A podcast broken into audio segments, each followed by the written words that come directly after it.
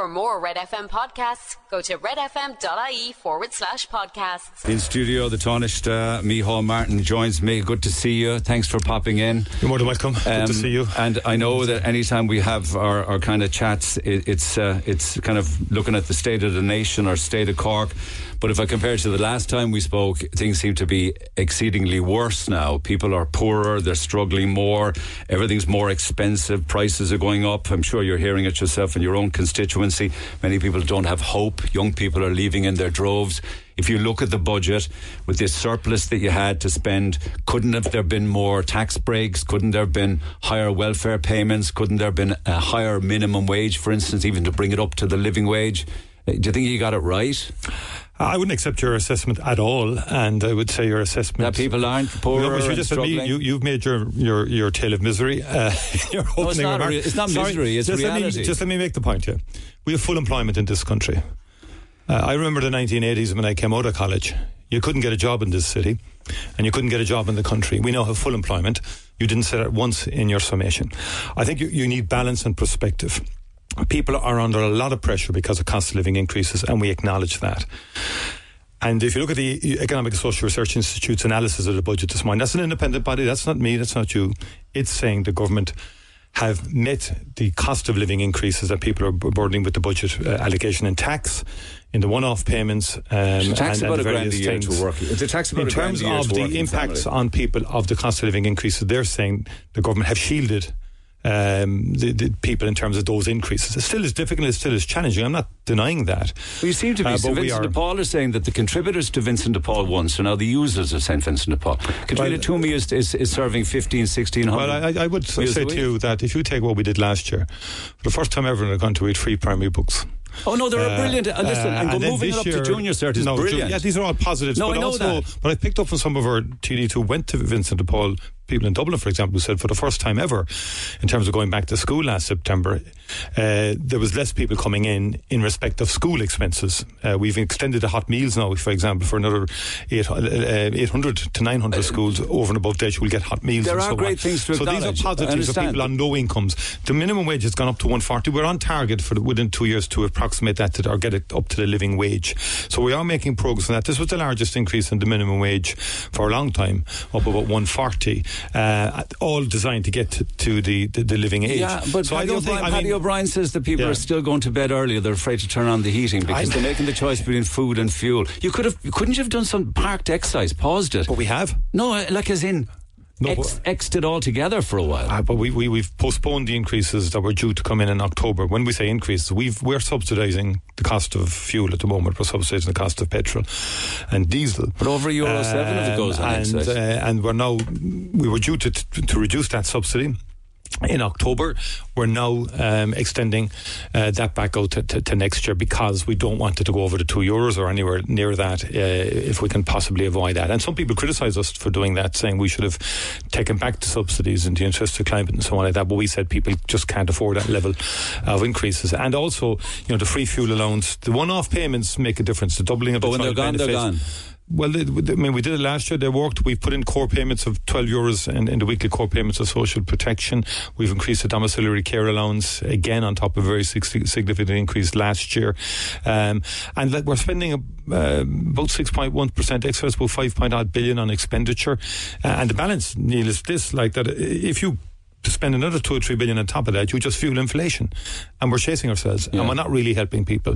But we believe living standards will increase next year for people because we think we, we believe inflation will come down uh, and that the one-off payments will help just help people to cope with what has been a very pressurized two years because of all of the external factors with war in Ukraine and COVID ending.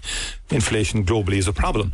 Uh, and I think we're one of the few countries in Europe that have been in a position to make this allocation um, because we have a surplus to, to be able to do it. The only other country I think that has a surplus, is yeah. Cyprus. We have a surplus about ele- about eleven billion, and one. I'm just making the point that maybe it could have been spent a little bit more to those that are hurting most. I mean, I did Yeah. mention that an awful lot are leaving, and they're young. Um, families continue to struggle with the cost of living, and there's then more, there's more people coming into this country than leaving. yeah, but look at how they're coming know, in. One of the big ticket items that I get constantly is the open border policy we have. I was But, just but I'm saying more Irish people are coming back as well. I mean, if you look at the recent statistics, So you know, the- you know, in Cork South Centre, on Douglas and Beaumont and Ballinlough, you know all of the kids that are going to Australia. Many of them are highly trained. They're very skilled. They're the brains of the country leaving. There's no prospect of a house. There's a, there's a much different story in terms of you know young people go they they- they're going eh, eh, from Ireland now yes very well educated compared to 50 years ago whatever when people left on their uppers right and people want to explore new opportunities and so forth that has always been a feature remains a feature but there's a lot of people coming in as well Irish um, and because Ireland is a place to people want to come to work now there's a broader issue about migration But here's here's uh, the deal with a can separate just, issue Yeah, can know? I just give you some of the stats on it? Because I was doing it last night. The frustration amongst people, and loads of, I've asked people to text, and over and over again, it's the open border policy. I was looking at the numbers.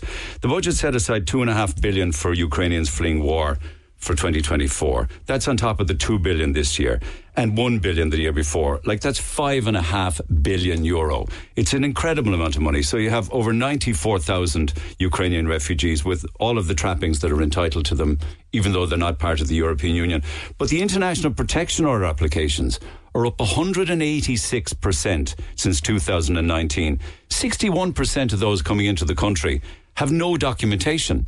Um, and they get and they're an immediate cost to the state. They're coming from countries that would be regarded as, as quite safe. And people are very, very worried or angry or annoyed that that kind of money is being spent when it could have been spent helping Irish people if you had the will to do it before the war in the Ukraine. well, what would you do What would I do? no so I'm just yeah I would I'm- close the borders. that's shocking Why? have you any humanity I mean, no, it's No, not about. you- no, it's, about it's not I- about I- that. It's I- about people saying at this I know, stage Neil, that we look, on. cannot do any more. Neil, I was at an event last night in Dublin um, celebrating Ireland and Canada's relationship. Um, and after the famine in 1847, 1849, about 40,000 people arrived in Toronto. And they had a population of 20,000. They took a starving Irish in on that occasion. Now, the way to deal with migration and what you've oh, oh, it's not an open border policy. You can do all you like. We've seen in But, Britain. it, but international protection orders No, is an open no, border if they not- can it's- if they come in without yeah, That's all kind of simplistic stuff. We had that in Britain with conservative parties saying we'll do this and we'll do that. They couldn't stop any migration. You know why? People will do anything to leave some of these countries because of war, because of conflict. Now let's take Ukraine. Let's take Ukraine. People were bombed. Their houses were bombed. Energy was bombed.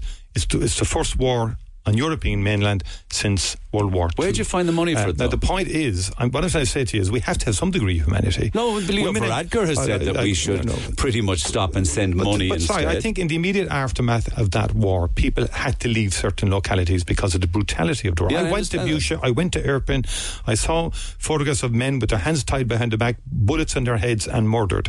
Um, and people fled war because Putin does this. He he weaponizes migration and he wants to create a migrationary pressure in Europe so that But we do- all fold I understand and we allow him to take over do you not, Do you not acknowledge and that there is a waning Ukraine- popularity uh, in other I do. countries I- besides this- us? It's my- the same in the this is not UK. Germany, Yeah, do. France, Yeah. Poland, even America. I do. Yeah. Of course, it's not. I mean, people don't like like the pressures it has. Although I think the Irish people, there's another side to the story. A lot of Irish people out there have welcomed Ukrainians in, and a lot of people out there have facilitated Ukrainians coming in uh, to Ireland, not because of the emergency that the war represented, because of the attack on humanity, because of the attack on women and children, and the murder of civilians. And uh, the world is in a very bad place. I look at it differently. I mean, I think the, the, the what we have to do is fund, actually, which we do as best we can. Uh, uh, other areas and uh, humanitarian aid to Africa, to the Middle East, so that at least can we try and create a quality of life for those people in those communities Not- that, they, didn't even, that they don't even- want, I, I didn't that they bring don't that want up. to I'm not- I'm not talking about overseas aid spend. I'm No, not but, you- but talking just about no, that. point, it's all connected. People are fleeing countries because of conflict, war, authoritarianism, poverty, climate change. They're getting out of countries they've no hope, But- and they come to countries in Europe because they're wealthier and and so on. No, I'm talking, And- not, I'm, not, I'm talking about the cost of it. I'm just talking about the cost while people, while hospitals but are there is a bursting co- at the yeah, seams. and there is a cost. right? I'm not saying. I mean, there is a Children can't get buses to school. There is a cost. Of course, there's a People cost. can't- like yeah, but I, but what I, when you say you're not talking about it, you're saying there's an open border. I'm saying to you, people will do anything to leave these countries, right? And they'll try to get into Europe. Most of them want to head for Germany because it's perceived to be the wealthiest But what, like so what would you do with people who come in with no documentation? 61% of them. Right. see, under under international law, we have obligations, um, and um, what we do is now what we're doing now is we're placing Gardaí and we're intercepting people before they get on planes if they don't have proper documentation. Uh, we've already taken steps to avoid abuses, for example, in terms of refugees in Europe, uh, where documentation gets forged, for example, and people try and get in with forged documentation. And But we've actually we've actually been effective in certain areas, and this is a constant um, sort of monitoring situation that we do. But they are getting in. on the planes with Um, documentation, They're getting look. Yeah. uh, I, I don't know. Have you read Sally Hayden's book on on migration? And, No. and, uh, well, I think. No, but I, but I have a- I have spoken yeah, to staff on airplanes who say that they're getting on. With yeah, that. but I think it's worth reading in terms of looking at through the prism of young people who are leaving these countries to try and get a better life. Um, and, and what we have to try and do is change, in my view, um, change the governance in those countries in terms of how they're governed to give a quality of life to the people in those areas and keep working so that to, to prevent migration in the first instance. That's the most effective way of doing it. I see in Britain at the moment they were sort of saying we'll send everybody to Rwanda, for example. It didn't work. No, I don't, I'm not. I'm, I'm not I know, but suggesting that people shouldn't be allowed to migrate into Ireland to work and to contribute. That's not my point. Okay, well, I, I don't either. I think, yeah. they, but we have a lot of that. People do. We, Of course they but do, We do that normally to a structured way of, of Yeah. work permits Yeah. and so on like that. So if if a company needs somebody that they can't get in Ireland That, that's or whatever, that's not a problem. Obviously, I you agree. need that. Yeah, that- we all come from somewhere else. yeah, but we're all- if someone is It- fleeing war, though, we've always had an, there are international conventions when people are fleeing war. You look at My point them. is, when when can you do no more? That's the thing, and the cost involved. Yeah, in and, and we we then have to modify policies, and I think the Ukrainian situation uh, will settle, and we will. Um, i- i- no, a lot depends on the conduct of the war. It's a shocking war. It's a brutal war. It's affected our economy. It's affected the energy prices, and it's caused huge migration. I think it's caused the largest displacement uh, in Europe since World War II. About 11 million people displaced from their homes.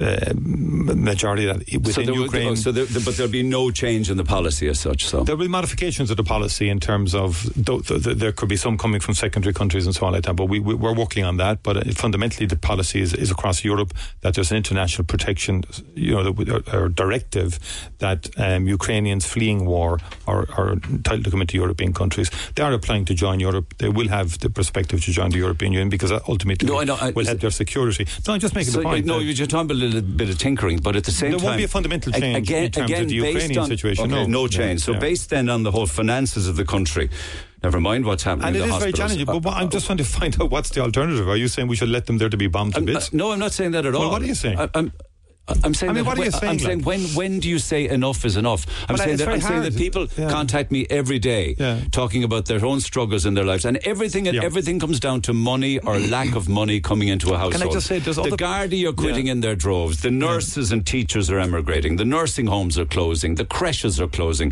The preschools, the daycare, all about. Ah, come on, money. on. um, you need to be balanced in perspective in your analysis, Neil.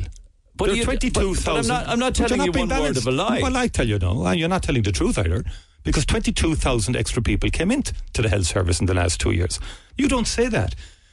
You've no balance or perspective to your presentation, and you have an obligation to be balanced. But I would respectfully sure say what, to you what, what are and the, the 20 station has. What are the 22,000 new staff members doing if people are sitting on trolleys? And actually, funnily enough, the, back No, when you were minister, more- back when you were minister for health, you, and many politicians said you would get rid of hospital trolleys and you'd have everybody in the pension at 300 euro or pounds or something. What are you talking about? I mean, the the- point the- is, the I election don't- promises. I'm not going to. Look, I don't only mind. We're having a robust debate here, but I'm not going to sit and take narratives that are not So- balanced are not. So are the navy? Are the navy not in trouble? Are the guardian not in trouble? Is the health service well, not in trouble? We have huge recruitment issues. Why? Because we have full employment, Neil. No, because you won't have you ever, in your station, in, in your last t- year, spoke about full employment in Cork? Oh, full yeah, employment? often. No, you haven't. You speak about misery, which you just did now. You have What- no what do you- balance. what have no do you- balance to your you want presentation. No, I did. I no, you that don't. were you very don't. good you, things you, happened in the budget. Ah, look, Neil, you came Absolutely. in your first your first out, outbreak or outburst was a tale of misery. I'm suggesting to you, No, no, it's there's a a, balance. synopsis There's of a where balance and a perspective to things, you, and and that's all I'm simply saying. There's pros and there's cons. No, it really be. I I'm actually like trying to. think- Re, I'm trying to reflect what people talk to me about and talk about And by the way, I go and about and I talk to people, and people give me different perspectives. People are under pressure. Of that, I've no doubt. Yeah. We're increasing more people. Our population has gone up to 5.2 million, up one, in- one 1.4 million. Uh, see- oh, one- up 1.4 million in 20 years. know that. Now, population doesn't grow if a country is a tale of misery. I'm trying Okay, to and a lot of people come in here because they want to work. I meet lots of people here who think this is a good country to live in. The U- United Nations Quality Life Index it has us up as number two. We have the highest life expectancy in Europe. Tell, highest tell life that to somebody. That, but you tell it to, that any- to somebody who's Yeah. paid on a Friday and the money's gone by Sunday. I'm only just asking you to I, say- acknowledge there are I, I, problems. I have acknowledged those problems and pressures, but I think there's a balance But I don't know. you, I don't know where you're seeing it. You do- I, don't know where you're seeing you know. it because the latest Red C poll puts Fianna Fáil at 18 percent, Fine Gael at 21 percent, Sinn Féin at 33 percent. I mean, I've- what's going on? That is appalling levels of popularity for Fianna Fáil and Fine Well, I, I, I mean, the Red C poll, we, the real poll is in the general election. Uh, and as, as we've shown time and time again, we came out ahead in, in, in the last general election, again, which doesn't get acknowledged. But this isn't about polling. This is about trying to get a, a proper Is it not a reflection of the people's thoughts about the sitting coalition, though? Well, we'll see now. I mean, the, the, when, if you look at the, the the polling that you've just quoted, the sitting coalition, if you add up all the numbers, would be higher. You would? than Sinn Féin. You would, So, unless yeah, Sinn so- Féin got all of the independents to vote for them, then you're gone. We, we don't know. Like the, the, the whole thing is fragmented. I mean, you, in other words, I would argue that all these polls are showing actually it's all there in the mix. Uh, in terms of the next general election, I wonder. I, wonder actually, I was only thinking Yeah. yesterday. You got elected on the sixth count in 2020. Would you be concerned about that going into the next You're general full, election? you're full of the Sinn Féin propaganda. That's all the Sinn Féin trolls. Because I read it on Twitter. How is that part of a Sinn That's all the Sinn Féin propaganda. I, I read it all the time. I and- remember the it's all sixth the count. nonsense. Well, what do you mean? Look, we've how many candidates had we and so on like that. No, that's not the you point. know, I got Why elected you very. co- Com- you know, I got elected very comfortably, very comfortably. But on the sixth count, and, and not only that, hold on a second. Fianna Fáil got two seats in South Central Yeah. out of four. No, I'm Okay. not, I'm not. I'm not Well, you- engaging in any propaganda. I'm saying, will, will, you did. It was the sixth count. That's, what I'm saying. That's the Shinner line, and that's the no, far it's left. Why, it's the- why do you throw that at me? Because I have I- no I- I allegiance to it's not- anybody. I'm not saying you have allegiance. It's the, I see it on Twitter all of the time. I don't even look at Uh, Twitter. I'm just telling you. Will, will you you. will, will, will you run again? Or I'm running again, No, yeah, no, yeah, because I hear that you're you've got a top job in Europe planned. what are you laughing at? I was, I was big European Commission job. Lots of people speculate about people who might want to give me. there's a commissioner's thing coming up. No, I'm running in the next election. People speculate. They, you you speculate. Journalists speculate. It's a job. Uh, but no, I'm, I'm running in the next general election. We're going to lead the party into it, and we're going to be competitive. We're going to be give it give it everything we can. But would that would that involve maybe doing a deal with Sinn Féin and at least giving them a shot at power? That they, Well, look- I mean, like they, they think they, they were saying to me that their footprint is in this budget, so you are listening to the opposition. on said some- uh, Donegal Lira said it to me. That their footprint is on the budget. No, it's Yeah. not. I read their budget was appalling. How did it- That's what the man said. I'm just saying. Oh, but he, yeah, but he said that. But would you it's not? Would you not? Would you ever do? The, I, think Uh, I, did. I think you were quoted before saying you would consider No, I- I any options. Look, I, I've said I think they're poli- like it's very interesting in their budget. They don't mention enterprise, they don't mention employment, they don't mention the economic growth or the economic situation in the country. Um, and I believe there's a problem with them in being anti-enterprise. I think they're anti-Europe. I think in the recent situation, in- Maybe they're in- anti-Europe because they're pro-Irish. Is that such a bad thing? Wow, What? that's an incredible statement. No, I mean, what, That's what we want to avoid. I- I- I don't agree with why that do you throw out these kind of warning signs to back off? If I'm saying, Because I think Europe, pro- was, I think the European Union was part of the transformation of Ireland. I genuinely do. Oh yeah, but I mean, it's the best things we but did. No, I'm not saying that. But you don't Well, have what to are you be. saying then if you say you don't have to be. You don't have to be pro-Europe. No, I think you do. I think you need to be No, proactively pro-European Union if you understand how this country is developed, modernised, improved economically. I don't- they're not I think if we get into a British of the con- European okay, fair enough. I, I know that, but I mean, I think, but the fact that they voted against every European Union treaty should give people pause for thought. Uh, So is that I- a no to the potential I, of I- doing I- any I- business? we're, we're very, I'm very negatively disposed to it. Uh, it has to be about policies. If you take the recent situation in, in terms of the Middle East, I mean, the, the, the tweets by Chris Andrews and um, and, and and other Sinn Féin TDs. Ah, that's the mass- appalling. That's just the mass appalling, the Middle East. in terms of um, their attitude to Hamas. I mean, they platformed Hamas in 2020. Their foreign policy, for example, if they were in government, would, would really isolate Ireland very, very quickly. Their stance what- in Nicaragua that, and so on but, like uh, but what So, people point want to know is their common ground Their to make policies- Ireland a better place where people have food on the table, But that we all want to make Ireland and a they better can buy a house. We all want to do that. I think our policy on housing is much better. Sinn Féin wants to get rid of Help to Buy. They want to get rid of the First Home Scheme. The Help to Buy goes to developers help- no, it does not. The 41,000 young people have benefited from Help But to buy. But they paid more for the house. There's 400 pe- more people, or 400 people a day now um, getting mortgages, first time buyers and so on. The whole area in first home buying is improving. We need to do more. We have to build more You could have houses. put it onto But I think Sinn Féin would not build as many houses as we're building right now, and we will exceed our target this year and last year. But we need to get higher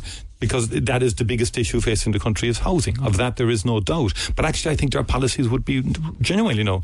I think their idea of abolishing help to buy, abolishing the first home scheme, they want to abolish the grants for um, that people we know would give if they bring a derelict house back in or a vacant house. You know, it's 50, uh, 50 and 70,000. Yeah, yeah. They would abolish that. Yeah. And there's about 4,000 people applying for, for those They grants build now. more houses, though, they no, they wouldn't. You see, that's my point because they, they'll depress the market. You So you don't, be, so that you don't believe the their their budget submission well, they don't have. You see, they don't. If you look at it, they don't actually have a housing policy document. Probably- they have about four or five pages. You probably have to keep on dismissing because you're afraid of the. No, no, I'm, I'm not dismissing. I'm just saying.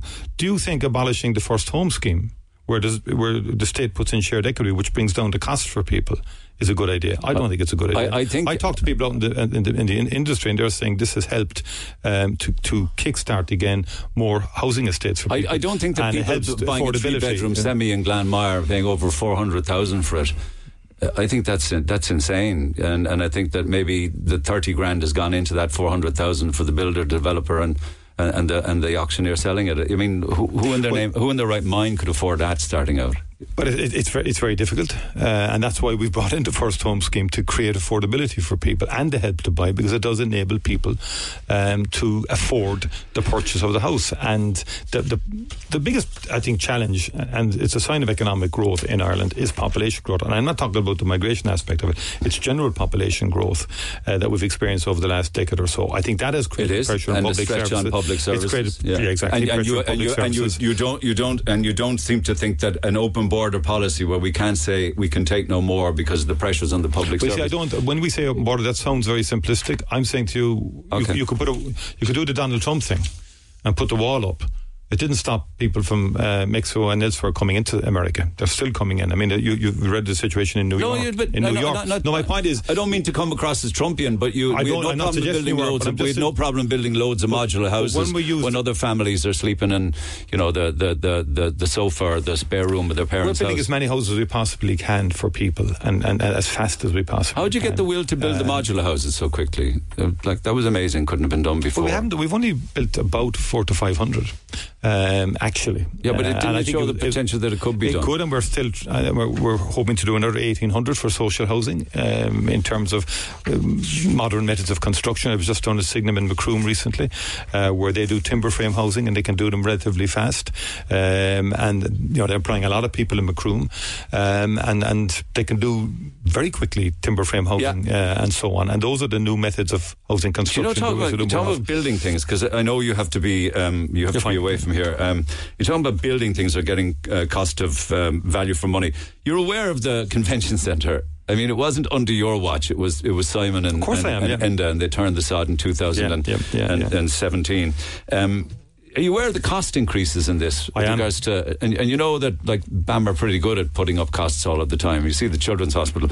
Are you aware of the numbers now, um, or do you want me to give you an idea as to as to what we heard uh, yesterday with with regards to the um, the, the cost increase and the state um, contribution to it? the current state and approved grant from this from, from the government is 57 million. 57 million. Yeah. Um, Um, and- Mick, Finn, Mick Finn on the air yesterday said that um, the shovel won't touch the ground there until BAM get more money. He figures this is the local councillor whom you know. Know he says he says that it could be anywhere between 30 and 40 billion more needed by BAM from the state, which would bring our contribution to 92 million.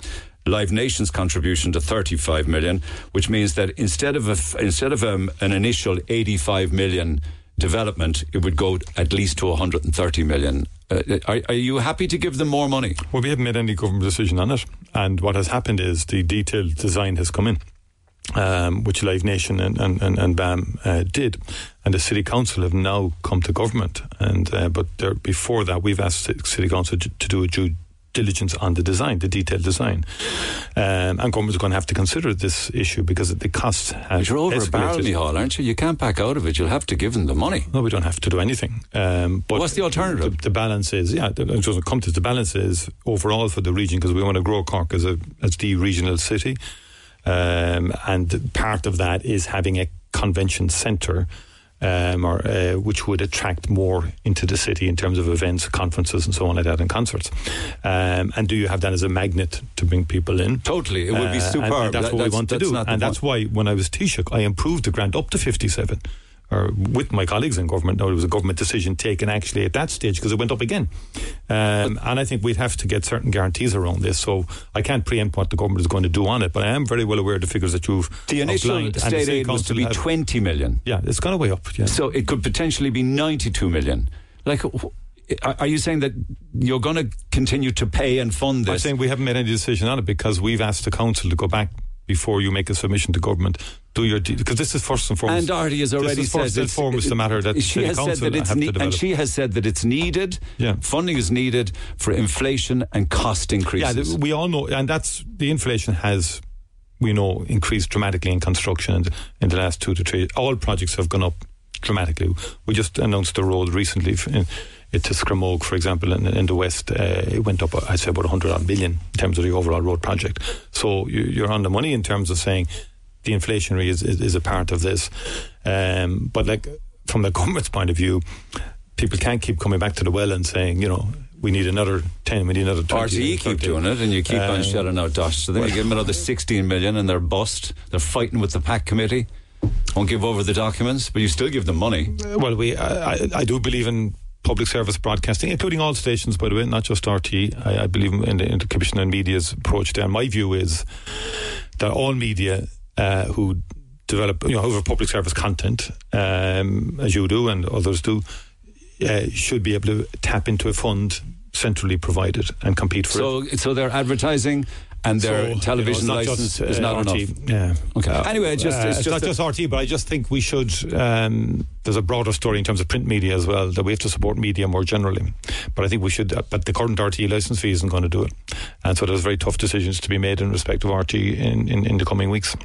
So, Yeah. with regards to the convention centre, my, uh, am I reading it correctly that you are waiting for information from Cork City Council? Yeah, yeah. Even though they've already said that, oh, you want the figure from them that BAM are looking for? Is it the actual amount They've that got they no. we know the money. They've they've come in now with. To be fair, there's been progress made because for the first time ever we've a detailed design of. of but have BAM told you how much more they need They've now? told the city council. They're dealing with the city council is the agent here. They- They're they're responsible for this event centre. They've come to government looking for the funding, and through the Department of Housing, they get the funding uh, for the event centre.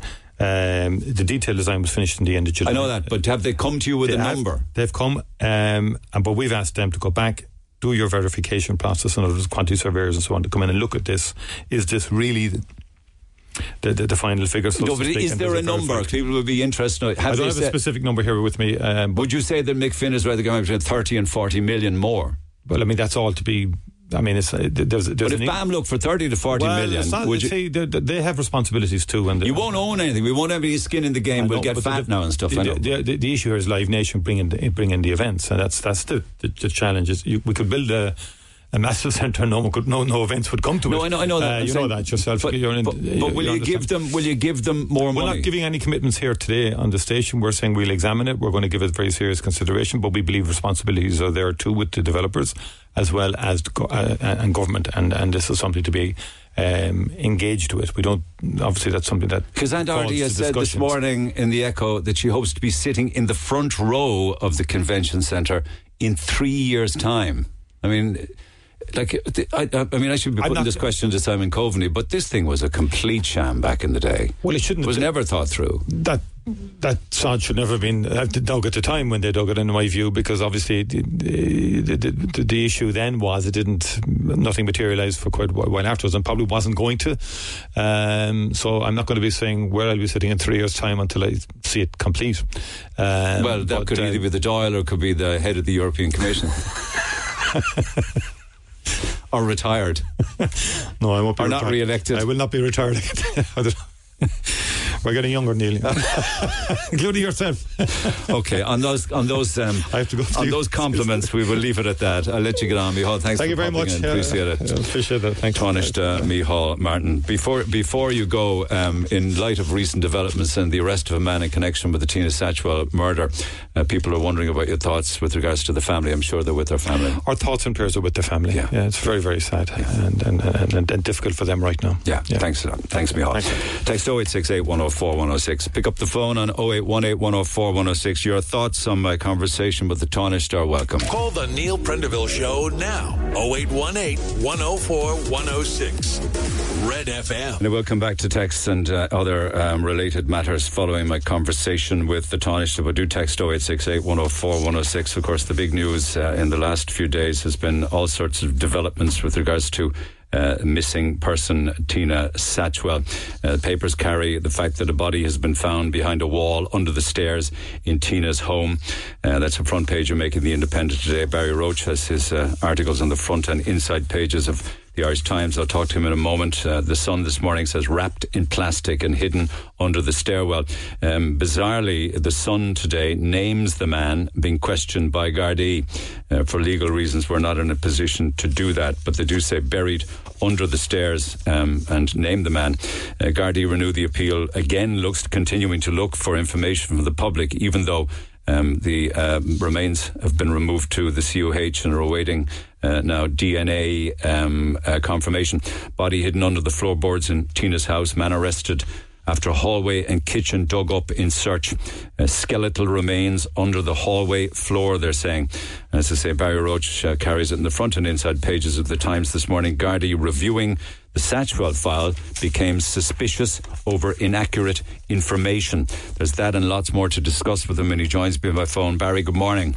Good morning, Neil. How are you doing? So, out of the blue yesterday, um, we had news of um, Kango hammers and concrete in an area under the stairs the Gardaí, or at least forensics and those involved, kangoed up and then they dug a metre down into the soil and found skeletal remains. Uh, talk to us about that. Yeah, real Dave drama yesterday, Neil. We were talking yesterday morning, and it looked as though we were just focusing on the search. Uh, the man had been released on Wednesday evening at five o'clock without charge, and that seemed to be that side of the equation put the bed, as it were, for a while. And then suddenly we got a call, or we learned that Dr. Bolster, the assistant state pathologist, was being asked to come to Youghal.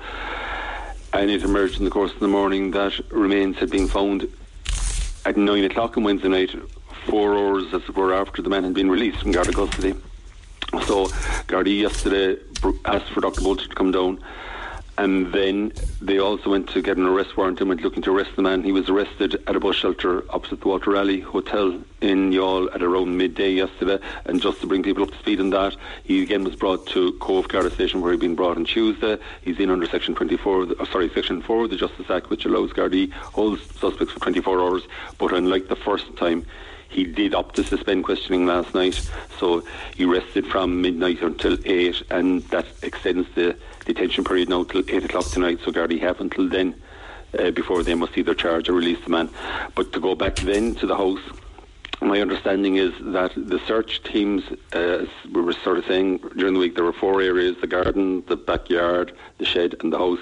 And in the house, they uh, were assisted by. Um, well, sorry, I suppose one of the things that they focused on was one of the Gardaí involved in this investigation has been very um, uh, focused on it, and he was examining photographs, and he saw photographs which showed a change in a wall being built beside the stairs. Uh, pre Tina Satchwell's experience and afterwards, so they were focusing there. It's a brick wall built at the side of the stairs, effectively cordoning off the stairwell area. Now, even though there are louvered doors there that sort of provide access.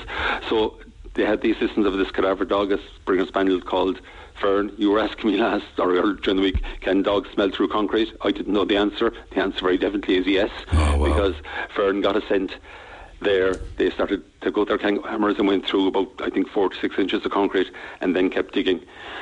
And at a depth under a metre or almost a metre, I understand, uh, they found human remains. Called in Dr. Bolster and forensic anthropologist Dr. Laureen Buckley uh, to examine the remains in situ initially, and then that yesterday afternoon they were removed to CUH for a full post-mortem. Also, of course, Dr. Bolster would have taken swabs from the remains, and Gardaí would have samples, DNA samples from uh, Tina Satchwell's relatives on standby. So my understanding is that they were fast-tracked to Dublin. To Forensic Science Ireland uh, for comparisons, and they expect results back on that today. And they're also looking at dental records to try and establish because obviously six years have elapsed since she disappeared, so Okay, um, okay. they may not be. Uh, and sorry, the other thing is there may be some clothing and jewellery as well that may assist them in that uh, identification process. Okay. Was that could that be later today or days before? Oh, I would ex- no, I'd expect that they'll be confident that they'll have something at some stage today on that. I think. Um, I don't mean this as a criticism to anybody, but I did read in your copy that this uh, brick wall beside the stairs closed off the stairwell. Uh, guards believe it was built shortly after Miss Satchwell's disappearance. But it was noticed by Gardaí when they visited the house in 2017. Were they not in a position to uh, query it further back then, or, or what was the deal? Do you know? Yeah, it, it, well, it was noted by them. But beyond that, I don't. I presume at that stage um, we're looking at January. Oh, sorry, June 2017. We're talking about three months afterwards, treated as a Missing person. missing person. Yeah. So I presume that initial search would have been focusing on was there any signs of disturbance or blood or whatever. in But some alert member of the force many years Yeah, later said, "Hang on a second, that needs yeah, looking there's, at." there's been a chap. Um, I, I don't know the man now, but he apparently has been on this for the last three months in particular. Well, longer, Okay, I think, but okay. the last three months in Carrigtwohill Garda Station, going through a huge amount of stuff. And he picked up that there's a lot of talk about new information before. My my understanding is that that isn't the case. I was going to ask you about that because here's Yeah. one of the stories that is certainly being talked about even down in Youghal. It has to do with a drain or a culvert, and I hate saying this, but a, a body part and, and somebody being called in to unblock a blocked drain. Or, or what, is there Yeah, any truth in that? I've heard that, but I've put that to several Gardaí familiar with it, and they say no, that isn't their. Well, that's they're saying no, and they're they're they're hearing it as well, and they're wondering where it's emanated from. But it's in a lot of papers, and I met somebody in Youghal last night who said they'd heard it as well, and they were asking me about it, and I said, from what I understand, that's not the case. It's simply really detailed review of the file and people looking at photographs and checking information they have and seeing discrepancies and seeing uh, discrepancies between what One somebody photo- says in, in a witness statement and what the reality was when Gardaí checked it out themselves. And there were a lot of those discrepancies. And that formed the basis of this review. And uh, Detective Inspector Anne-Marie Toomey, who was very much driving this, I think, and Detective Superintendent Sean Healy, they made the case for um, this um, arrest and uh, sealing off the house. And at least in terms of it looks like I mean obviously we can't judge anything we're waiting DNA results back, but it looks like that hunch or that belief was well warranted in terms of recovering what who we presume is, is poor Tina Satchwell. Yeah. No, it's just you wonder why would you arrest and question somebody and let them go? Uh, why wouldn't you do the, the dig and all that kind of thing Yeah, for, first? yeah, I, I, don't know, but my understanding is that there was a there was a lot of. I was talking to one uh, source who's no longer directly involved but he said there was a huge amount of circumstantial evidence in this case, huge amount. But the body, he said, the discovery of the body really brings it over the line. You know. Okay, so Um, so so the, the the the story about the drains or the next door neighbour with I blocked drains. okay, I spoke okay. to a few people, and I spoke to somebody yesterday, a senior uh, guard, who was sort of expressing surprise at how it had sort of Started to do the rounds, yeah. Yeah, but it, it was very prevalent to talk to people down there. The other thing that's, I mean, Paul, I think we'll talk to you about this, but there was such a sense of, um, it was nearly more than relief down there yesterday. People were so glad. Uh, So, I mean, it's a terribly sad story. It's a tragic, obviously, for the Satchwell's family, but, you know, hopefully it will transpire that it's her and that there will be some sort of closure. But there was a real sense of relief down there. I met a woman from Castle Roach and she was sort of saying she knew her, and there was just a, a real sense of, it was such a day of drama yesterday. I can't recall anything uh, like it uh, in whatever number of years the stage was doing. Without a doubt, it was a day of drama. Yeah, but, like, but I mean, the- there was the- twists and turns yesterday. The guy's released Wednesday. So the body found. Then he- they're looking to rearrest him, and they're- find him, and then he's in. And you know, it's and what about the second site that they were searching? Some yeah, uh, that's that's closed that's, creamery. Uh, yeah, it's up by Burgess. There, um, listeners maybe from between Killeagh and um, and Youghal. There's a filling station on the left hand side there. Is you're maybe midway, maybe closer side slightly, but I understand it's about three kilometres back down there in a remote area. There's a lock-up shed, and the man who was arrested was renting that. Gardaí went out there, I think, and they searched it. They've seized some what was described as electronic equipment, whether that's phones or whether it's computers, I'm not sure. But they weren't. Uh, the sense I was getting at the end of that was it was completed. Superintendent Gamble mentioned, Adrian Gamble mentioned that that search had been completed. I don't think there were holding out any great hope for anything of huge evidential value coming from that, but it's part of the obviously. You know, the one thing that strikes me about this, this is an extraordinary, thorough investigation. It's being run like clockwork.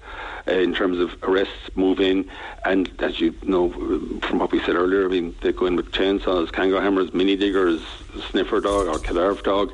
Like there is no I don't know what the expense is going to be. It was going to say no expense spared, but I mean, it's been run very, very methodically and very professionally. So it doesn't surprise me that once they heard that this man had been renting this shed, that that suddenly came into the equation. well. Absolutely, you go and search it, but off. They're- they're leaving no stone unturned. Have they left all of the sites now? The Gardaí, forensics, Oh the no, they're, they're they're still they're still in, in, in the house in Youghal, and I suspect that they'll still. It was you have to go to a court and get um, declared a crime scene, and then you to extend that. My understanding is that at the moment they have that extension until Saturday. They may go again, and because obviously there is there may be other material in the house. They recover human remains, but there may be other material in there that can assist them in terms of um, establishing what exactly happened to the person, if it is Tina Satchwell, how she met her end, as it were. So I suspect that will go at least till Saturday. And probably next week as well, they've sort of budgeted for it for a week long search there, so they may very well go there until. I, I just get the sense with this, this is being done so professionally and so thoroughly that it's going to be exhaustive. It really is. They're going to leave no stone unturned, literally, in this, you know. And how would the DNA work? I did read in one of the papers, I think it was probably the Mail this morning, they said that they already have Tina Satchwell's DNA Yeah. on file, is that right? Uh, they would have um, or DNA from her relatives on file on standby to test against. Uh, so I presume some of her sisters would have provided swabs, and they would have that. So that, uh, they'd have that profile there. So then they take the swab from the remains that have been found, and I presume a scientist in Forensic Science Ireland then goes and puts them both under the microscope and, and compares and see if there's a match or what the likelihood of match is, and that would. And then as well as I said, the other thing would be dental records. They would, I imagine, have already spoken to her uh, dentist. Um, and got her dental records, so they have those. And uh, Dr. Bolster, presume post-mortem, would be able to compare those records with what she sees at, at post-mortem. So there are two. And then, as I say, the other thing is possibly clothes and um, jewellery. I'm not sure if I, I haven't been um, clear about. I haven't been able to establish whether what state uh, whether there was any jewellery, and secondly whether what state the clothing um, was in after six years of I know, sure, uh, know. As awfully sad, yeah. It's a grim story, you know, but you just feel that at least hopefully now there'll be some sort of closure for the family. Uh, whatever with the criminal process, that'll take its own course in, in, in or take its own course, I suppose, in, in, in due in Yeah, time. We'll know yeah. more today on that, but just in terms But you say that it, it will be today, you're saying Gardaí waiting the DNA should get a result today on it. They should get results today on the identification. They have the individual in question until 8 o'clock. Now, if they get a direction back after f- uh, five, they can charge him in the station and hold him, bring him to uh, a special sitting somewhere tomorrow. If they get the direction back before five, then there's a possibility they could bring it to a scheduled sitting. There's no scheduled sitting in Court District 20, which is where Youghal is. Youghal is unusual in court terms in that it's actually a group with Dungarvan, Clonmel, Cashel, and I think Carrick-on-Suir.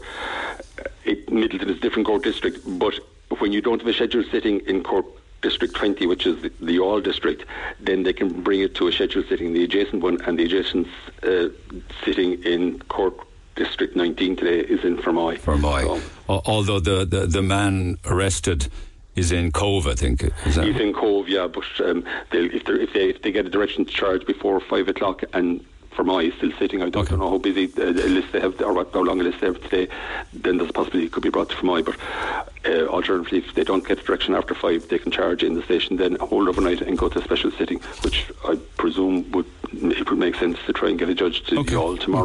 Okay. Okay. Well, let- But it's all to we, we're, we're jumping the gun a bit. No, absolutely. I was just going to say to, to wrap up. yeah, It, yeah, it's about it's yeah. about DNA identification at this yeah. stage, and let's see what today Friday brings. Barry, thank you so much for all of your contributions over the last few days. It's it, it's an incredible story. It's a very really sad is, story, yeah, but it's ex- sad but extraordinary. And understand the twists and turns. And as I say, I, Yep. I don't think I can recall anything quite as dramatic as yesterday morning in terms of, um, certainly from a media point of view, where I'm, I'm talking to you here at home, suddenly I get a phone call and I'm racing down to, to, to Youghal to see if I can It was fast before- moving the last few days. We Oh, can certainly was, it say really that. was, yeah. Okay, all right, Barry. Thank you Listen, so much. care. Appreciate All it. Uh, and of course, if there are any updates before we go off air, uh, and it's possible to talk with Barry Roche again, we will certainly do that. Text 0868 104 106. Pick up the phone on 0818 104 106. Back after the break. Text the Neil Prendeville Show now 086 8104 106.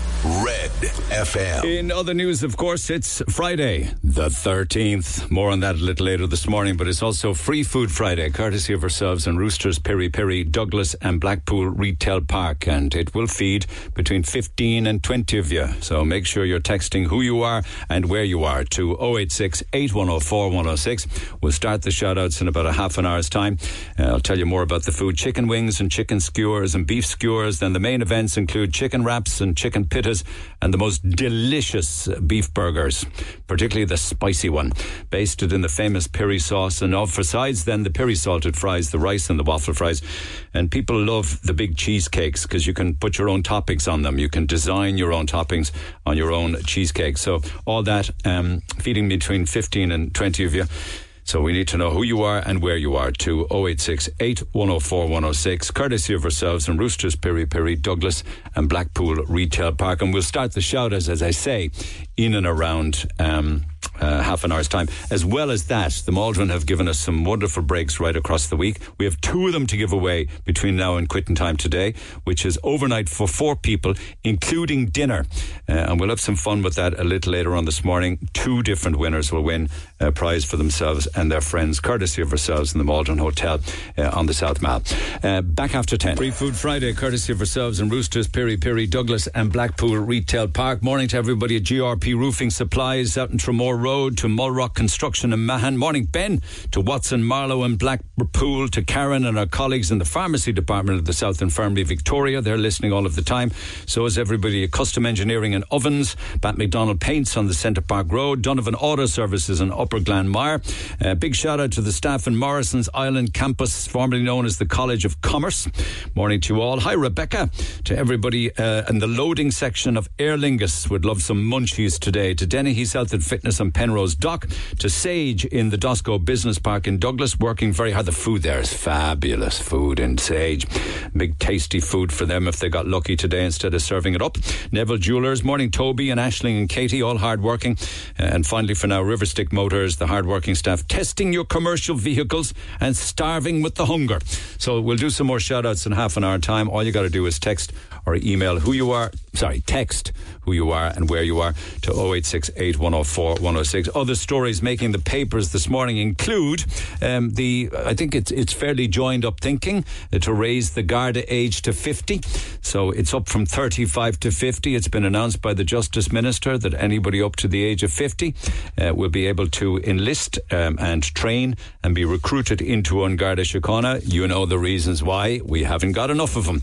Uh, the Echo this morning uh, picks up on a story and one of the questions I put to the Tánaiste Micheál Martin, the continuing costs of the event centre, all tied into inflation and cost of material. And I was mentioning that the CEO says that she uh, hopes to be sitting in the front row of Cork's event centre within the next three years.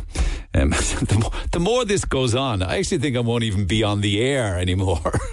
won't be on the air anymore by the time this conference and convention centre actually opens. Now, the question that I put to the Tánaiste is the story in the Examiner RTE will run out of cash by the spring.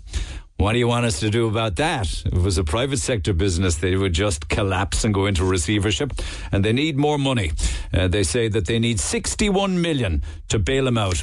Meanwhile, they won't hand over this very important note or document between um, Dee Forbes and Noel Kelly, Ryan Tubridy's agent, going back along with regards to the deals and the wheeling and dealings about his contract and the Renault payments and everything. And this could go to court, actually, if RTE don't give it to PAC. It's a very important document for the PAC committee, and they won't do it. Um, anybody that's suffering with long COVID, and God knows I've spoken to people on air about it, they're absolutely floored. You won't be happy with the news uh, that there's going to be an end to the state funding for those affected by the illness of uh, COVID 19, uh, long COVID. I think that's cruel myself. Um, and also, course, the big game at the weekend. This is the knockout stages of the World Cup, and Ireland take on uh, the All Blacks, um, and they'll do the haka. Uh, a huge Irish support is heading out through Dublin Airport this weekend and Cork Airport also, amid calls for the team to do the river dance as a response to the All Blacks haka. That would look pretty.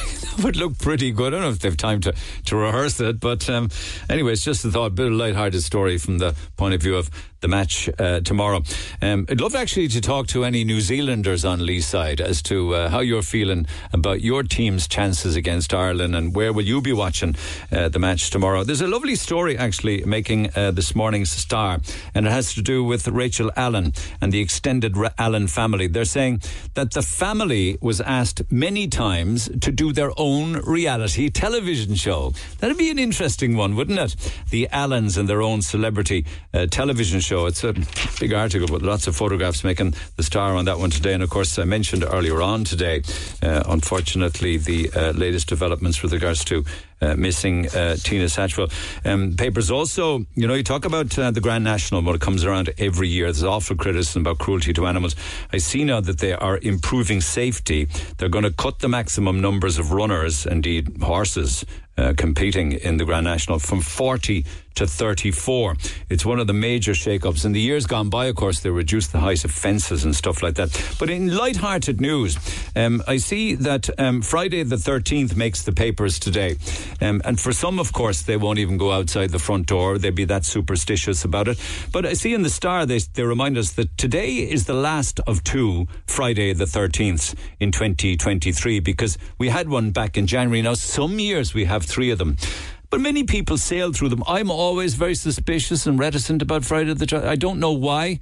Uh, I don't want to live a life like that, but unfortunately, I do have kind of a little bit worry about it. Um, but you know, all you can go back actually to Jesus Christ and the Last Supper when 13 of them sat down together, um, and ever since that, then it's been thought that uh, th- Jesus and the 12 apostles, of course, and he got crucified. So they figure that if 13 people sit down together, one will surely die within a year. Um, it's amazing the amount of places where you won't see a 13. Do you recall the 131 and the 132 car registrations back in the day? Buyers weren't all that keen to buy a car in 2013 because they were afraid that they wouldn't be able to shift it because it would have a cursed number plate on it. But also, you have many ships don't have a 13th deck. Um, they go from 12 to 14. Ryanair and Air France don't have a row 13 on their airplanes. I never knew that no row 13. Um, hotels and elevator manufacturers. Hotels avoid 13th floors. And estate agents say that homes with the number 13 on the front door are tougher to sell. I wonder is it that they sell them cheaper? The number 13 in a new build goes considerably cheaper than number 12 and number 14. Because what I do is I'd buy the cheaper number 13, I'd get rid of the number and I'd give it a name instead. Get it off your chest. Call Neil Prendeville now on 0818 104 106 Red FM. Just returning, of course, to the big story uh, over the last few days, and this is the continuing investigation into the disappearance of Tina Satchwell and uh, skeletal remains being found, found under the stairs, under the concrete, under a metre of soil in her home, uh, buried under the stairs is the front making the sun, wrapped in plastic and hidden under the stairwell. It's awfully sad. We await DNA results later on today, Barry Roche says from the Irish Times, to identify who that skeletal remain is belonged to.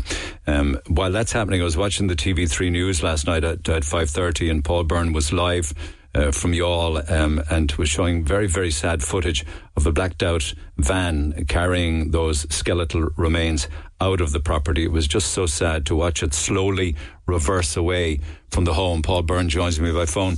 Um, morning, Paul. Uh, a very sombre um, um, atmosphere in Youghal in general yesterday, I would say. Would I be right? Absolutely correct, Neil. Um, Tuesday night, there was a lot of activity from locals, but as time went on, uh, pe- people became very, very quiet and taken aback and very upset. The, the disappearance of Tina Satchwell, people have taken it as a, as a personal attack on them because she was very much part of the community. Um, you know, she was seen everywhere around Youghal and Fermoy. Her name Walking the Fermoy, dogs, Walking, yeah. walking the dogs. They were, as I said to several people, they were her babies, Yeah. Uh, Ruby and Heidi, and she lived for the babies and, and her parrot. But um, in the last uh, 24, 48 hours, people have really, really uh, been shell shocked. Um, there was nobody down there yesterday or the day before, you know, out with their mobile phones, taking shots and driving. No, there weren't, but I saw down. in your report last night on the 5.30 bouquets of flowers. Yeah, um, lots of people coming down and feeling very, very upset, leaving bouquets of flowers.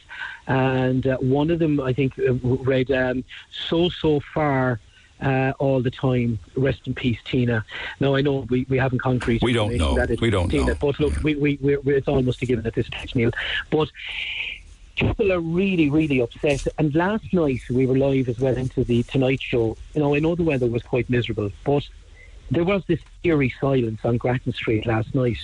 Um, there was the odd car passing up, but it, it was honestly it was it was a deafening silence, and there was guards still on duty at the house behind me at that time, which is still sealed off, and in the window alongside in the house next door, a, a candle was flickering in the window. It was like, and I, I, I don't, but it was like something you'll see in a movie.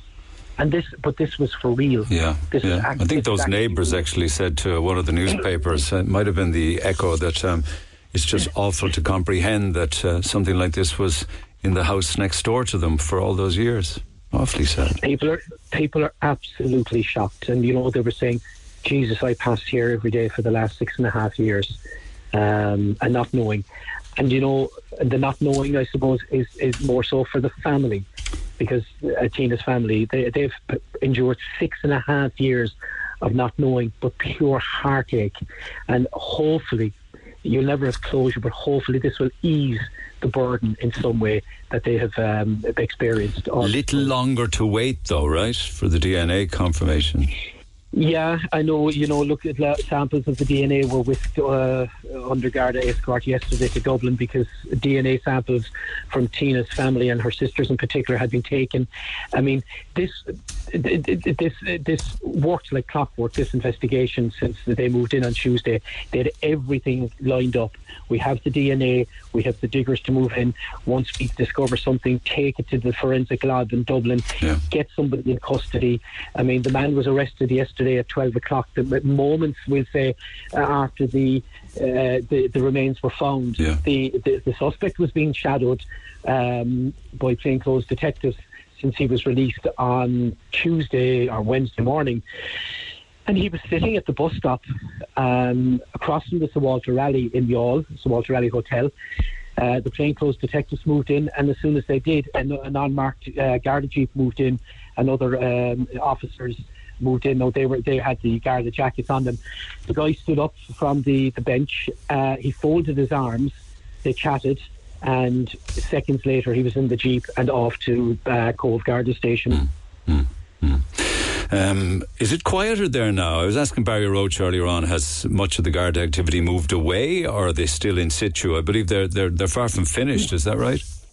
far from finished. They'll be there for another number of days. The uh, the lockup that he used outside um, uh, on, uh, off the Cork to Killer Road, that's no longer a crime scene. Uh, they did recover some bits and pieces there yesterday, but I don't think there's anything really of any evidential value to the investigation. But the house, I reckon, will remain sealed off for at least another four to five days. Um, I know that once there is positive identification, a vigil is being planned in Tina's native Fermoy. Um, I spoke to a good friend of Tina's last night, a lady by the name of Noreen Cody, who would have, you know, been a, a pal of Tina's over the years, and they're going to organise a vigil in the uh, town in the park in Fermoy where Tina was often seen walking with Ruby and Heidi. And they're saying that will happen once they get concrete information that it's her, uh, that the remains are those of Tina, and they will organise that vigil. Um, you know, as I said, the, the, the flowers, the, the candles, the vigil, um, people across Ireland, not just in Youghal, but people across Ireland have been following this story from day one. I think it's just something that they took to their hearts. They were deeply concerned for her well-being, and I think uh, at this stage we might have some uh, closure, hopefully. And you know, I know there was this fresh set of eyes, and uh, fresh people went in to look at the investigation. And in fairness, I think they must be complimented for what they did in the last number of months, because what happened between Tuesday at five o'clock and as we speak has been incredible detective work.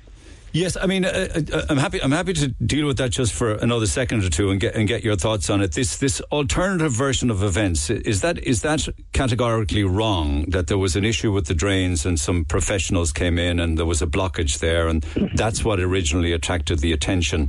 That there may have been, I hate saying this, uh, so, some body parts, but that that's not true. That it all was under the stairs.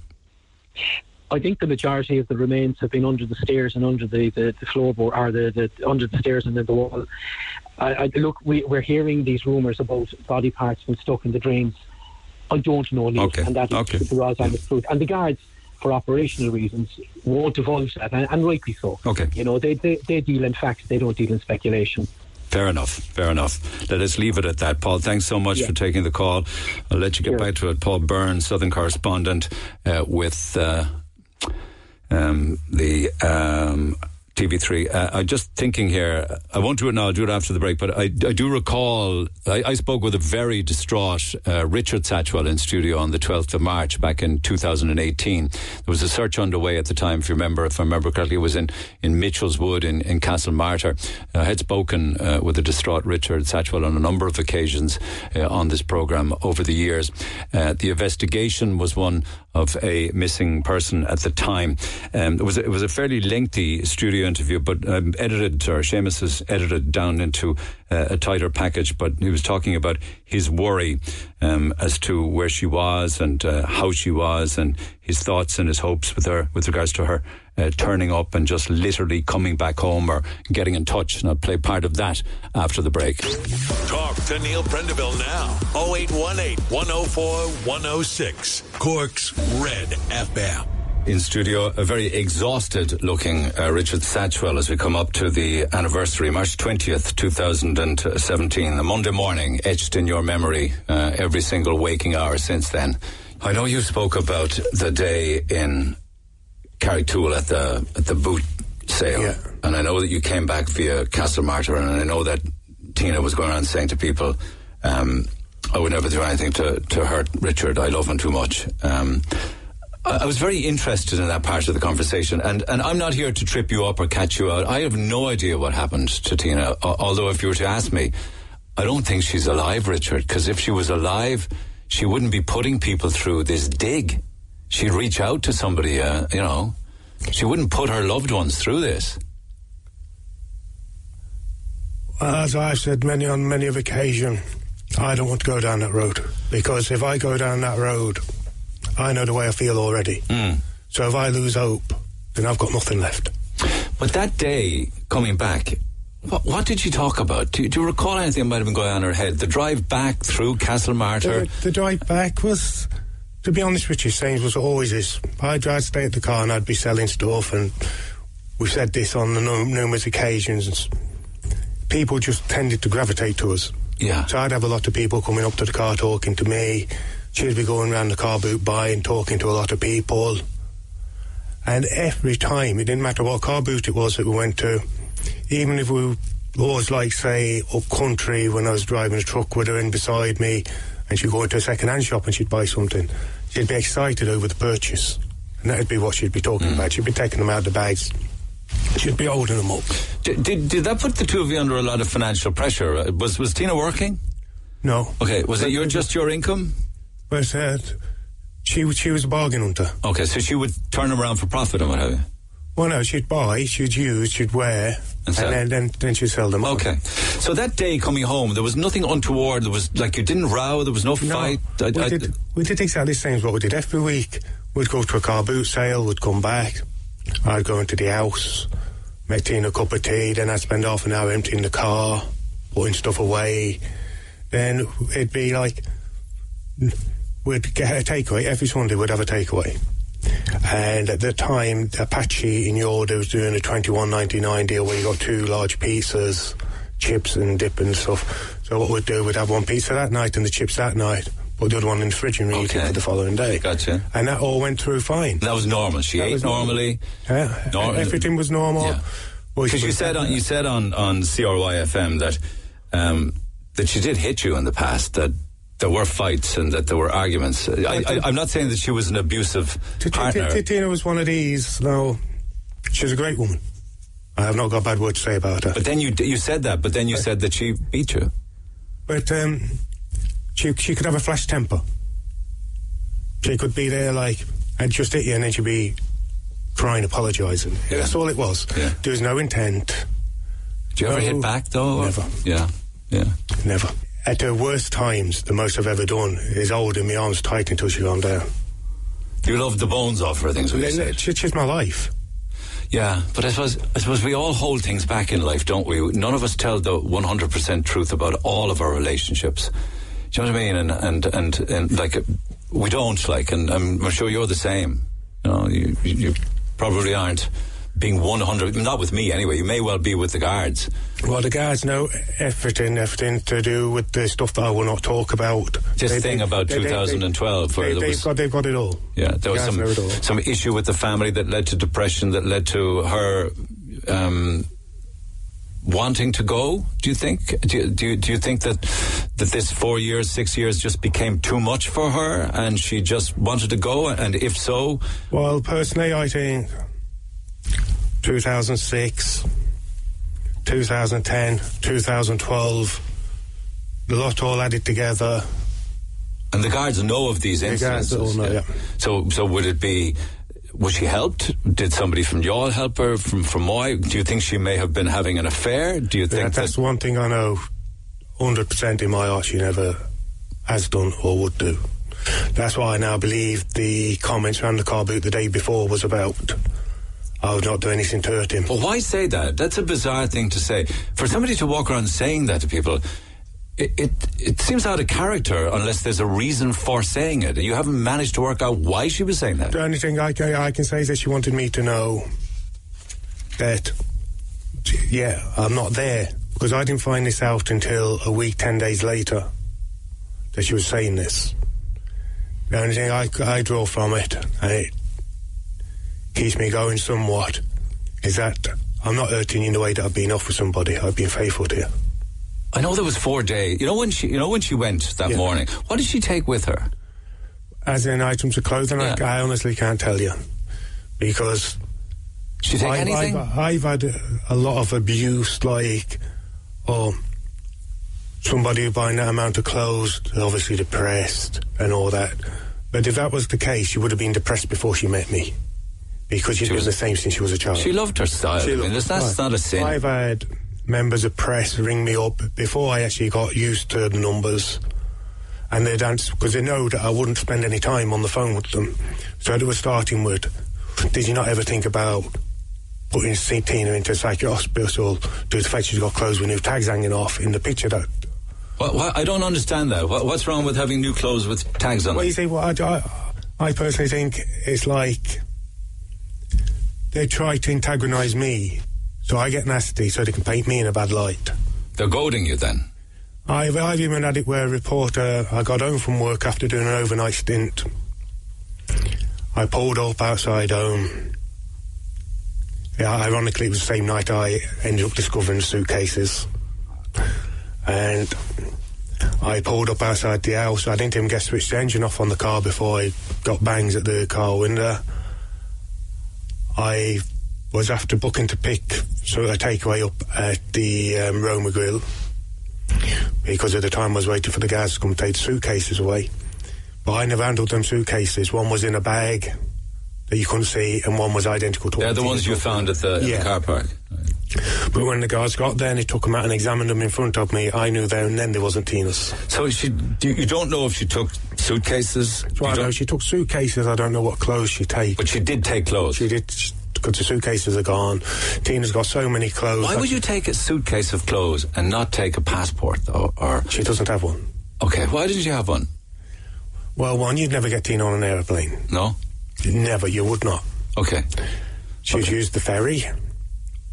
But um, She hasn't been spotted leaving the country in any of these exit areas. So no, no passport, no mobile phone, uh, no purse, no ATM cards, um, but twenty six grand in cash. Yeah. Like I remember when I sold my house, our first home, I never got cash. It went into a bank. How, how did you end up with twenty six k in cash? well, you see, it's, I know it's always been reported as it came from The sale of the house in Fermoy. Yeah. But if people go back or people listen to recordings and stuff done at the time, we the deposit that was paid through the auctioneer, we picked that up ourselves. But this checkbook was in being done, so he gave us so many thousand in cash, which he got from the bank that day, and there was a a good amount of cash savings from doing the car boot sales for three or four years. So an auctioneer gave you Yeah. how much? Well, that's something I'm not willing to discuss. It's not the full 26,000, but, you know, certain details. It was the deposit that the buyer put Yeah. on the purchase of your house. Yeah. Okay, so could have been eight grand, ten grand, or something like that. Yeah. And the rest of it then was your own Yeah, cash. savings over three, four years. Cash savings over three, four Okay. years. It was an, an incredibly silly thing to do to keep that money in the house, though. You, you do know that. Well, yeah, but um, very likely, other than going to car boot sales, there would always be one of us in. Do you feel angry or bitter towards her that she would take your life sa- savings, leg it, without letting you know she she clearly had told you she was unhappy because she had all sorts of issues in her life leading to these Am I angry? That's, Depressing. that's a one I've answered a lot. that she's left you high and dry, facing the I'm not- I'm media, not- a search in the woods, and she I'm not angry as such. I'm disappointed in the fact that when I went through my bad spell, I sat down and talked it out with her. And the closest thing to anger that I come, and it's not anger, I'll probably be misquoted in the press tomorrow by saying that, but I spent my life trying to give everything, being good to her, give her the life that my father gave my mother. And then this happens, and I'm anything but a good thing. What do you mean you're anything but a good thing? Well, I know people have said bad things about me. I know that. Well, I have uh, people walk up and say to me, Did you hear this? It was only the other day I had a girl that went to school with Tina and that we also know personally together walk up to me and she said, I'm telling people, well, you'll end, you'll end up giving Richard an apology because we all know the way he is with her. Well, I suppose your interest in you is because you're the, your husband and you're the last person to see her alive. Yeah. So that's why. I mean, you know, I'm not saying that you're, I'm not saying I, I don't know. I That's- mean, I don't know. Do the guards regard you as a suspect in her disappearance? I've said this before. Um, the only time, and it was because everything was so raw for me, that when they searched the house, I did feel that way. But I have never been called in under caution. I've done everything under my own accord. Tina's mobile phone, which I've continued to pay the bill on month to month. Yeah. But when the guards did talk to you, were they were they they weren't aggressive towards you? There wasn't good cop, I'll- bad I'll be- cop, or anything. No, like I'll be honest with you now, and I can't say a bad word against the Gardaí. They've been very good. I've been basically, if I want to, virtually any time, I could contact the detective in your barracks and go down to your guard barracks Right. and sit down and have a, a chat off the record, a cup of coffee and that down there. Yeah. The guys have been very good in all fairness. Yeah. Uh, I remember some months back um, offering you um, an opportunity, and I said I would pay for uh, a lie detector test. I, I actually have a, a, a, a booking for you if, if you wish to take up on that. Um, why Uh, did you bring up the whole lie detector test, test thing in the first place? Was it because people said you I- killed I've- your got wife? nothing to hide. At the moment, and I answered the same question on the community radio in Youghal, I just feel too low in myself. But why And did you bring it up? You said I would do a lie detector test Because I've got, I, I absolutely got nothing to hide. to prove I- what that you didn't. Yeah, I've, I've got nothing to do. I do not know where Tina is. Yeah. I have presents at home I bought for birthday, anniversary, Christmas, and Valentine's. I am keeping everything going as best I can to try and keep stuff as normal as I can. Do you think that? Okay, so you don't think it was an affair. You think that she's still alive. You don't think she committed, took her own life, do you? I, I that's that's one thing I am totally kind of. She's just not the type of person to. But did she? Was she close to? She had a very close friend, didn't she? In Fermoy. Yeah, she got a friend in Fermoy that I I knew that they were very good friends. Yeah. But I met her there last week, and she's after saying basically Tina confided in me as much as what she did. In her. Yeah, you know. So she has nothing to add. I do- Well, the thing she said to me, is she herself, if anybody asked her where she thinks Tina is, and this is what she said to me last week, she thinks that she's probably in the UK as well. How could she get to the UK? She'd be picked up, uh, leaving the country. Like, wh- how can a f- best friend say that when Tina hasn't contacted her and they're digging up half of Castlemartyr looking for her and she's Well, not see, picking up the phone and saying, I'm okay? We're, we're, we're all there. Everybody. Tina's family, friends. We all know it's out of character. We all know it.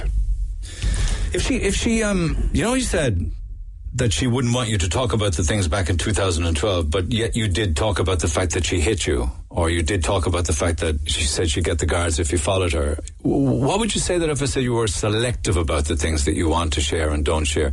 Like, one of the key reasons that she has disappeared is because of something in 2012 that nobody will talk about. Now, I don't, there's somebody that you and I both know very well, knows the full story, start to finish. The stuff that I will not put out there. Somebody in the media does know. And I have been asked on a numerous occasions, in fact, to the point of practically begging to let it be out there. But if I let it be out there, then yes, I agree, there'll be a lot of weight off my shoulders. Yeah, I mean, I'm saying you, you will admit that she hit you, but you won't admit something that would get the pressure off your back. Because I know at the end of it all, the focus would go from Tina over here to a different place altogether. Yeah, but what would be so wrong with that? Because right now, you're either in the public's eye, um, guilty or innocent of whatever happened to your wife. So you would lift that weight off your shoulders, wouldn't you?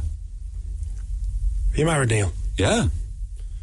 If your wife come to you and said to you, made you promise so solely on something,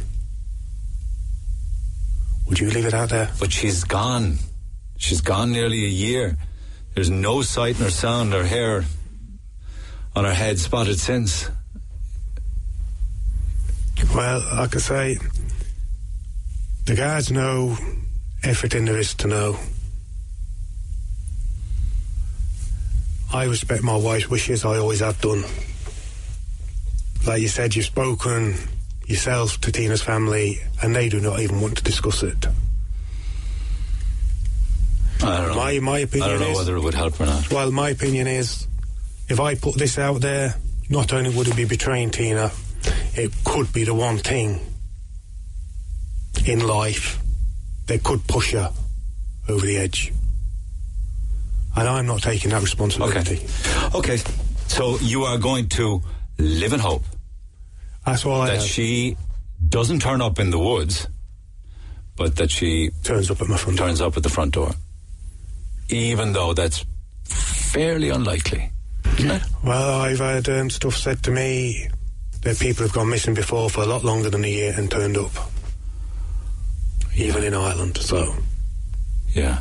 know, And I, I not, said- and, that, and not I- re- and I- well, I- only if she's held against her, w- her will. I, I- mean, I- you like the only way that somebody would turn up after a long period of time is either they had lost their memory, they were being held against their will, Because otherwise they'd contact someone, like their best friend.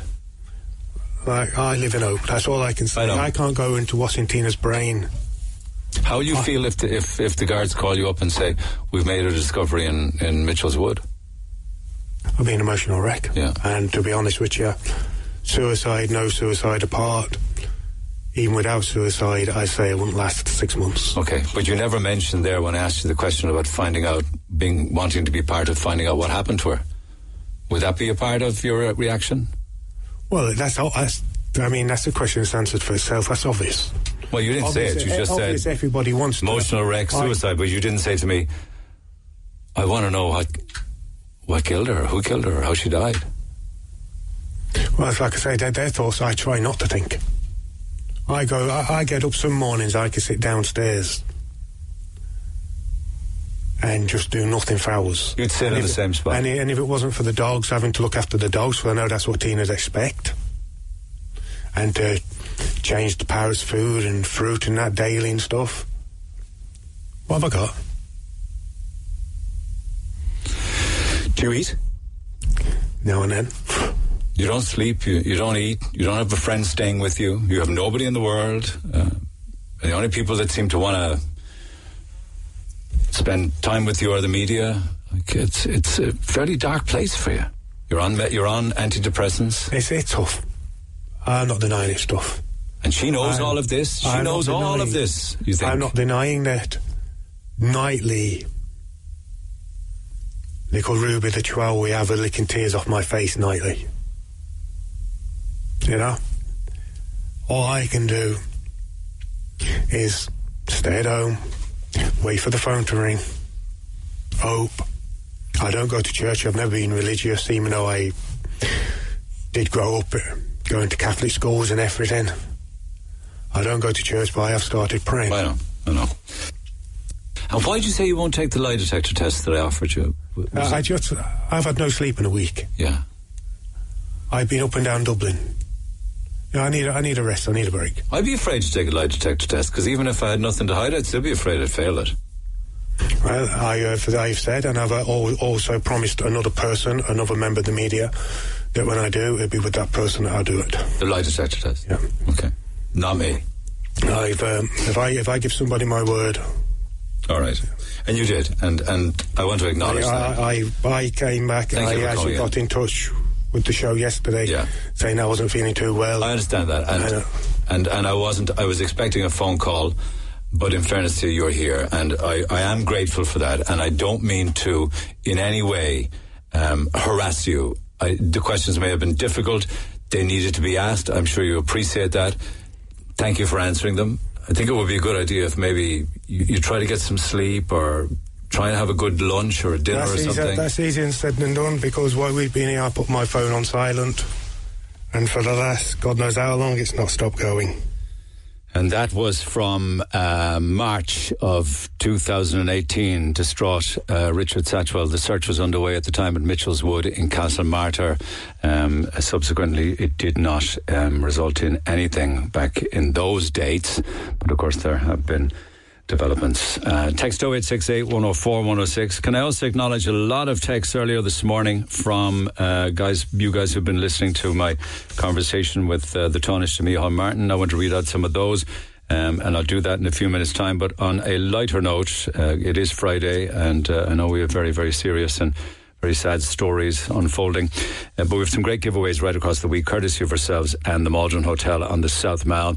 Uh, and it's your opportunity to take yourself and your buddies, four of you, um, for an overnight stay in the beautiful Maldron Hotel on the South Mall, including dinner. Now, I know we've been talking about um, uh, the different stories that you've been giving with regards to ways to relax and unwind and the different chores that you engage in to relax and unwind. But just throwing into the mix as well. I have some of those calls after 11 for sure I will, but just throwing into the mix as well.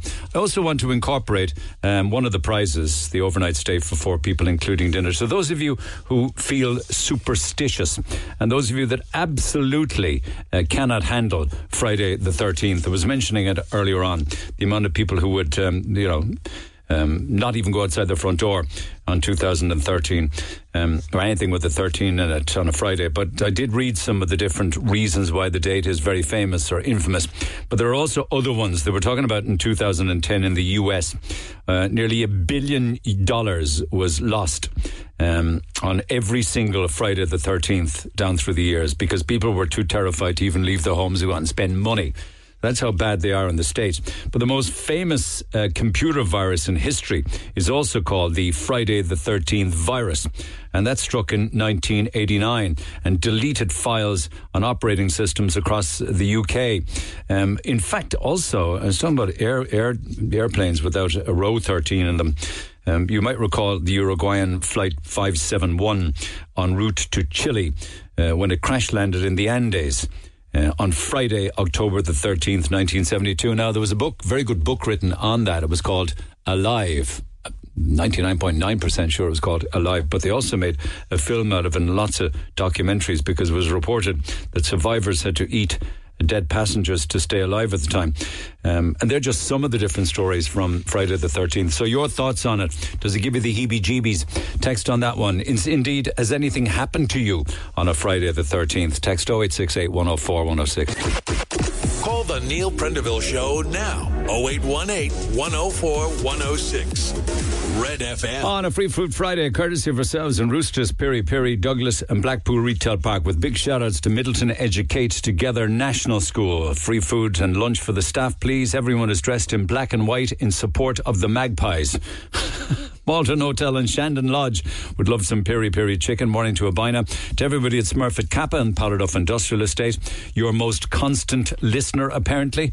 So morning to you, Agnes, Northside Tires on the Old Mallow Road, Carrigaline Cheese, hectic week with the Christmas orders, Blockwall Developments in Ballinclana, the uh, transport and operations staff at National Seaways in the port of Tivoli, Bridgewater Homes, Andrew Lift Safety Services out in Bowland Industrial Estate, working hard, delivering top class health and safety training courses Services. EMH Technical Services are listening, all of the electricians in particular. Rockwell Engineering, Power Haulage and Carrigtwohill. Cobots.ie would love feeding. They've had a hard week. Ross Oil Company, just another few here. All Round Beauty in Mayfield. Route 14 Bar and Restaurant. Morning to Lisa and Sonia. Innovative Total Solutions in Midleton. To everybody at Nibble Cafe. I love the name of that. The Nibble Cafe in Mallow. Um, their food is second to none, but they wouldn't be adverse to having somebody else f- preparing it for them, which would give them a bit of a busman's holiday. The Rapid Prostate Can- Cancer Clinic out at the CUH, Egan's Hearing and Opticians on Lavitt's Quay, PRL Logistics, Paddy Power and Grawn, and the Orchid Centre in the CUH. So we'll have one more bunch of shout outs between now and a quarter to midday today. So text who you are and where you are to 0868 104 106. Following my conversation with Micheál Martin this morning, he's not living in reality. My God, the Irish people are being forced to do without basics now. Honestly, I have no words. I'm all for human to human kindness, but this country is getting worse by the day. It's totally wrong. Uh, people should know that. History repeats itself. Uh, he simply is not answering the questions. Um, who's interviewing who? Sounds as if he was interviewing you. Foreign aid is all well and good, but what about our own? Our own people sleeping on streets, not being able to afford homes, lying on trolleys daily in hospital.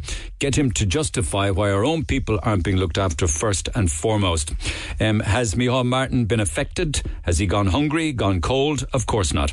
Does he worry from week to week, trying to feed his kids and keep them warm, to keep a roof over his head? Uh, he knows nothing. Um, trying to pay my bills, otherwise I'd be on air. Um, he has a condescending attitude. How dare he? Irrespective of humanitarian grounds, we cannot afford to take in so many refugees. We cannot afford it. He has no business spending our money um, going to Ukraine. He and his unelected government are nothing but career politicians. Uh, they listen, they refuse to listen to the people, but they should have a duty of care to us. How dare he laugh at that, my friends? In France continue to ask if we're all dead in Ireland, allowing all of this to happen. Fair play to Micheál Martin. He's obviously passionate about the conversation he's having and he has answers to everything you're saying to him. It's easy for you to pick out the bad things in a world that is full of bad news. He's fully committed to protecting our country and I believe he should be given the chance without being persecuted, as it doesn't help the situation, Neil. I never voted in my life as I believe every politician is a con artist, but Micheál Martin will now 100% get my vote. Too many people bickering and picking out bad news for their own glorification. But he's taking it on the chin and he's doing something about it. Fair play to him and fair play to you for having him on. Uh, Mike Mihal, close the borders, close the borders, close the borders. Uh, can you ask him about the 9,000 Section 39 disability service workers going on indefinite strike next Tuesday? Staff and Enable Ireland, St. Joseph's Foundation are on 2008 salaries. Um, any statement Micheál Martin doesn't like is suddenly right wing or Sinn Féin propaganda, I see. He was voted in on the sixth count. Propaganda is him telling you what you see um, you don't see what you hear, you don't hear, and believe he's uh, and and to believe him regardless of the truth or anything else you happen to say to him, he would deem as being Sinn Féinist, populist, or right wing. Um, and just one or two more. The cost of energy must come down, or else the government must come down. Uh, there aren't so many people happy with the government. Micheál Martin doesn't like to be challenged with questions that need to be asked. They took in, and we still have far too many. Um, get that man off the air. He doesn't represent us. Doesn't represent us. He was compliant when we all had to endure the longest lockdown in the world, damaging our economy beyond repair. Uh, made vaccines mandatory, took away our rights, and killed and damaged multiple people. Um, in all fairness, now um, he is not responsible for the deaths of anybody. Um, you may say that COVID was, or maybe the restrictions were that people died of issues involving maybe uh, loneliness, or they died of cognitive decline and what have you. But please be fair.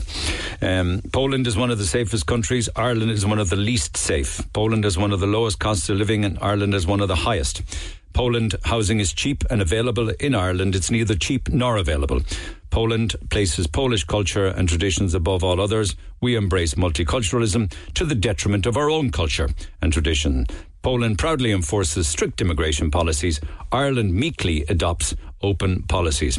Perhaps we should take a, po- a book out of po- a page out of Poland's book. Please tell the Taoiseach I've lost three children to emigration and I expect my last to leave after college. No hope of ever getting a home here. Uh, Two billion to bring people into the country. Yeah, well, that's that's just in, in one year, incidentally. Just just very quickly, a call this side of uh, of eleven o'clock uh, from the Independent Councillor Paddy Janine. Paddy, good morning. Good morning, Neil. How are you? I've got I've got about maybe three three and a half minutes. So uh, your thoughts? Um, you want to just on, on, with regards to my conversation with Micheál Martin? Is there something you wanted to pick up on? But there was there was there was one specific thing, um, and I suppose you could say it's a bit sideways of the budget, etc. But it's regarding our policy to climate change, our policy to um, alternative transport needs, our policy with regarding um, petrol and diesel cars and the the lesser use of each of, of them. And then we have the Midleton TR rail line, and no mention of it whatsoever if, about being reinstalled or reintroduced. Uh, and my apologies on that. There's only so much I could get through with the 20 minutes I had. Oh, I understand I, that. take the I point. that. Yeah. So uh, has that not got a green light to go ahead? Is that not going to go along in tandem with the Greenway? Not- no. No, not at all, not at all. I I attended um, Irish Rail um, seminar there in the Metropolitan in last April, and they were on about the, uh, the the investment in Cork, Cork Rail, and I raised that issue regarding the Midleton TR line. And, and at I got a response that was kind of positive in a way, and it, that that there, that it was still in, that they were saying to me that the, the R line is still in their sights without doubt in the future. So I thought that was kind of positive. But then in July, the in Northern Ireland, our Irish Rail uh, launched their All Island Rail Review, and there's no mention of all whatsoever. And and I think I think that's a a bit of. Um, I don't know. I, I, just, I just think it's a bit of a cop out on, on our own climate. It's all very well to talk about climate policies and reducing fossil fuel footprints, but you do it by putting in alternatives like that rail line. Exactly, exactly, and and I think like we had to, we have like we have the rail line as such, even though there's not a track. We are investing 11 million into a greenway on on that same track, and I, I don't see any reason why we can't put in a rail line and a greenway together. Just on a, as a sitting councillor, will we will we have a tram system? Is that in the sights at, at local government? In the, for the There city is- and the suburbs. I mean, re, no, but There- realistically, like I know there's an east-west talk, for instance. D- Yeah, th- that's it. It's just an east-west from the Docklands out to Ballincollig by Passy, but that's 30 years away, Neil. Is it really? Yeah. it'll be long That's- gone that's- before that's that part- comes about. So I won't, yeah, I won't be part- buying my ticket so anytime soon. And neither will I. And like that's part of the 2040 plan, you know. So that's a long way off. that's a long way off, if it's ever even realised hmm. in my book. Okay. Because Cork, the infrastructure in Cork is unique in its own in itself. As you know, it's a very old city. The streets are quite narrow. Even the bus connect system that they're trying to bring in is a farce, I think, in my view. I wouldn't worry if it. Can, I wouldn't worry about that if it continues to cli- decline like it has been. Um, I came across an alarming article in Cork Beo. It only goes up to January of this year, but in the space of I don't know how many months they were talking about forty businesses closing in Cork City, and God knows there's many more. Yes, there is, and the reason for that is, is that they're not they're not viable, Neil. I mean, I have my own business as well, and I can I can assure you, Be viable if I'm people running- were welcome into town, though, Paddy. Oh yes, I understand that, Neil, but but there's a lot there's a lot of different issues involved there as well. But yes, definitely more people in town would certainly help. But there's a lot of business in the suburbs as well, and like the owners of those businesses are working. They, get- they get no pay. They earn nothing. I can I can I can say that. I can tell you that, hmm. and it's disheartening. It's disheartening. And like I know, well, there is a welcome back now next year. I think we get something back in a little bit on the rates next year. There's some reprieve that way, but it's, it's only it depends. It's only depends on what your rates are. Okay. My rate, my rates are seven thousand euro. There's too many Like I say, challenges for businesses to survive. Survive. Fierce challenges, unbelievable challenges, and, and with the cost of living going up, it just gets worse and worse and worse. Okay, thank you, But we're buddy. not- Thank you, buddy. Take care. Text 0868 104 106. Uh, calls, certainly if you have comments regarding the interview from earlier this morning. Text 0868 104 106. Neil Prendeville Show, Red FM. Free Food Friday, courtesy of ourselves and Roosters, Piri Piri, Douglas, and Blackpool Retail Park. So text who you are and where you are to 0868 104 106. It'll feed 15 to 20 of you. There'll be starters of chicken wings and chicken skewers and beef skewers, and then the wraps and the pittas and the burgers, all basted in the beautiful piri piri sauce with lots of sides, salted fries, rice and waffle fries, and the big cheesecakes that you can build yourself. So you're getting some food at the weekend. Think of Roosters, Piri Piri, Douglas, and Blackpool Retail Park, and check them out online, roosterspiripiri.com. So text who you are and where you are to 086 8104 uh, 106. Another few texts from you guys listening earlier this morning. Uh, Micheál Martin's smoking ban was the best thing he ever did. It saved many lives. Uh, another one, I honestly think he's a decent man. He made some mistakes, of course, but who amongst us hasn't? I'd like to think that he's honourable in all that he says and does. Talk about hitting the nail on the head. Your show is a show of misery. There was a time when I used to look forward to your programme, but it has become a show of misery and negativity. Close the Would you ever do some homework? We're part of Europe and there are rules to follow to be in the club.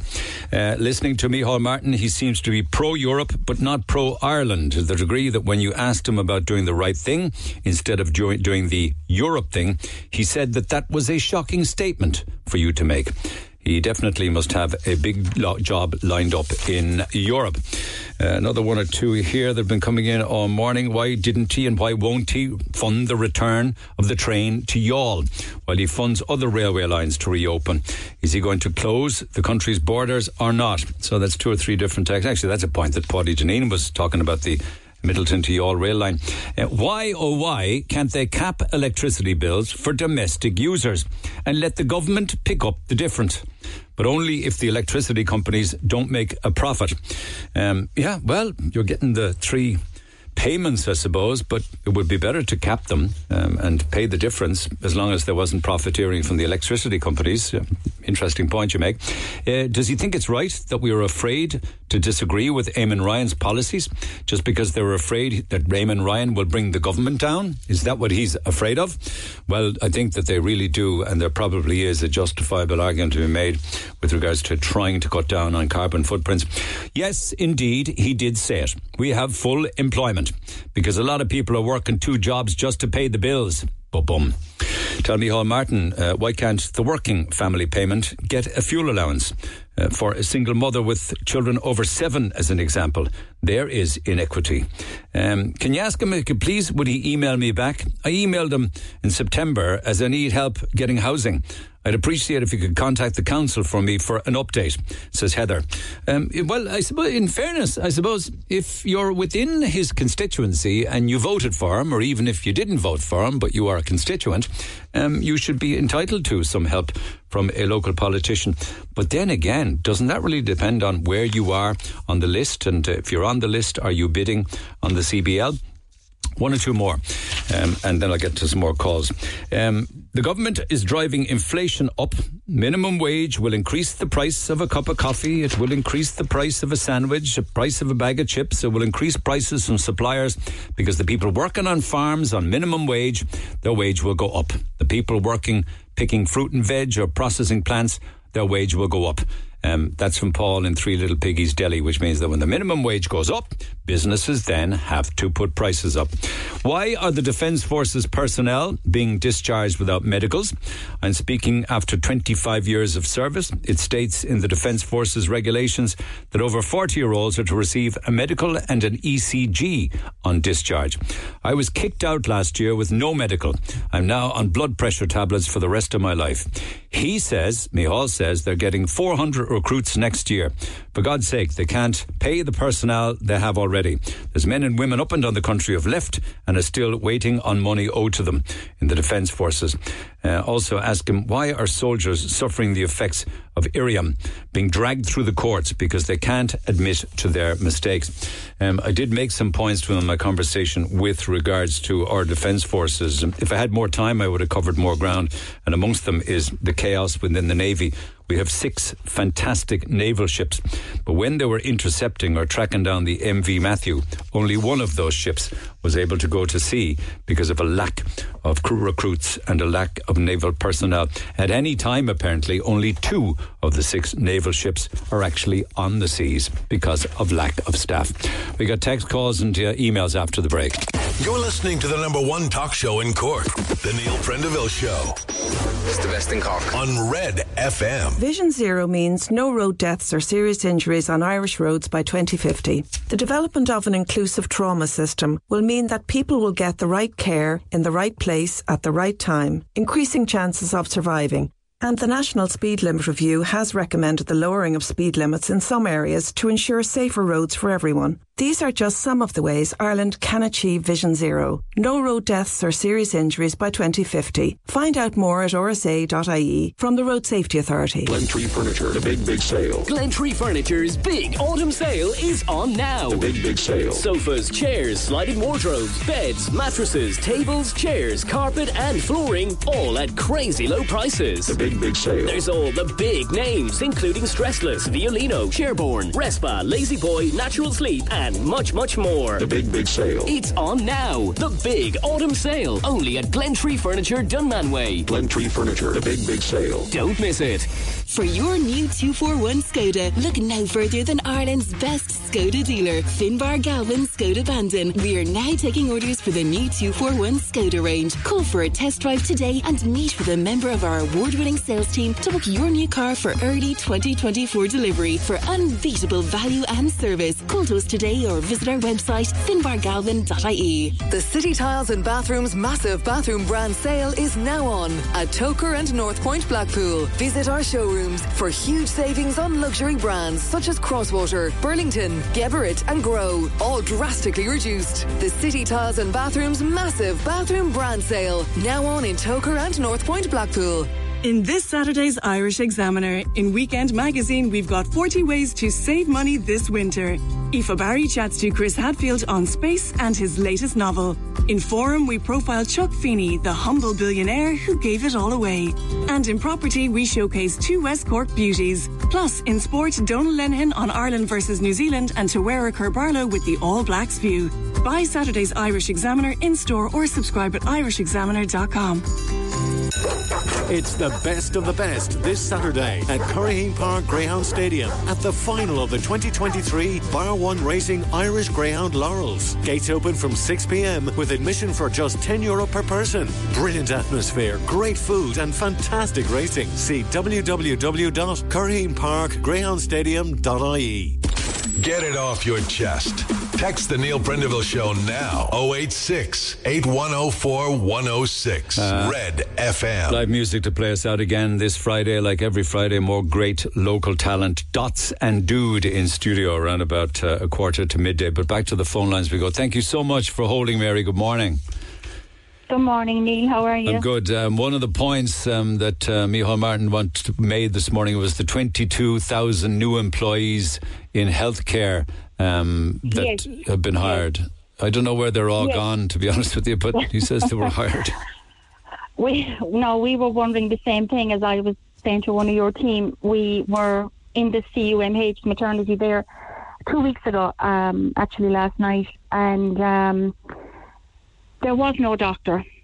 Uh, we were informed, and it would be seven or eight hours before we would see a doctor. No doctor in the emergency area. no areas. doctor in the emergency area. Yeah, I was up with my daughter. Um, we arrived about seven, let's say, in the evening, and um, now she was called about, I'd say, eight, twenty past eight by one of the nurses to be Yeah. assessed and what have you. Yeah.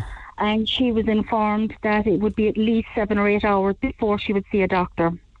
But when we'd arrived at seven, I waited out in the hall because I didn't want to take up space in the waiting room. And there was a lady that was there um, since earlier in the day and was in quite a bit of pain. Pregnant lady? And mm, I don't think so. I don't think so. Now I'm not sure. She didn't look pregnant, but I didn't. I didn't take much notice. Okay, I just remember her going to the door, to the nurse's door, and knocking, and asking the nurse how long more did she think she would see wait to see a doctor, and she was told there was no doctor. That the doctor was upstairs apparently dealing with whatever they had going on upstairs. So I was kind of like, okay, there is no doctor in the emergency department. And as I said, my own daughter was told that it would be at least seven or eight hours before she might see a doctor. So you were going into the early hours of the following morning. So I mean, I'm just wondering, like, But what if there was? A, I'm, I'm, sure that yeah, I'm not, not doubting for a moment that your daughter had a reason to be in the Mhm. CMH. But what if it was Oh, a yeah, yeah. really, really life or death situation walking in the door? Well, this this is it, Neil. Where do you go from there? Like, well, then where does the doctor come from? I mean, from a health and safety point of view, should there not be a certain amount of doctors that have to be on duty every every night, every day, Well, or it's not. have you? re- It's not especially in the meeting a duty of care protocol, really. Was there another No. couple then who had come up by bus from Youghal or something? Was Mhm. There was, there was, yeah. My daughter was talking to another lady. Herself and her partner had come up, and their last bus home to Youghal, she told her that night was 11 a.m. Sorry, 11 p.m. that night. And she said, if we're not on that bus, she said we don't get home tonight. So I don't know what happened with them. Who knows I mean, whether they was- did get seen? again? Yeah, this was half eight in the night, and I mean, if they were saying seven or eight hours at least before a doctor would arrive, um, you're talking the early hours of the morning. So they had no way home until whatever time the bus the following morning was back to Youghal. Now, I mean, there was a nurse that asked the nurse my daughter was inside with, um, well, who's coming on duty? And she said, oh yeah, yeah, there'll be two or three doctors along there now shortly. And I don't know, was she new? Did she not understand that, you know, not to question out loud, I suppose? Well, you know, who's coming and how many is coming? And she was continuously told, yeah, there'll be two or three doctors along there now shortly. When was your daughter Um, seen? Was it seven or eight hours? Uh, no, no, Neil, she went home. Oh, she went She home. went- yeah, we went home at nine o'clock because she said to them that she wasn't going to wait. She was exhausted. She had another appointment at a different hospital in the morning that was kind of connected to her own issues that she has Okay. outside of the pregnancy, and um, she was back up in the Mercy the following morning.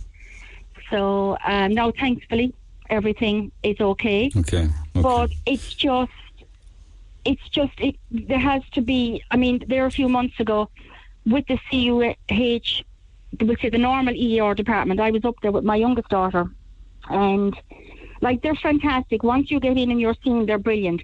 But like the same thing that night, what we noticed was there is there was one doctor, there was one doctor on duty, and the nurse that was on that night, we saw one or two nurses up and down, and she actually told us the following morning herself that they can't get staff. Yeah. Yeah. Now we were still there the following morning, whatever, at nine o'clock, and it was like it's like you open Centra at eight o'clock and all the staff come in, and that's the way it was. There was about seven, eight, nine, ten doctors all came in, and then you were seen within the hour. So I don't. But if left all through the night waiting for that to Everybody happen. was yes, yes. There, there was nothing. Nobody moved. Nobody moved all night. But there are shift patterns, aren't there, that they need to. Well, I I would have thought once upon a time there was. So I don't know. Has it gone to the stage where they've so little staff that what's there can now dictate their own hours? I don't know if that's the way it is, but that's the way it appears. Okay, and how just briefly, how do you make uh, of his answer to my question that there's 22,000 new employees in healthcare?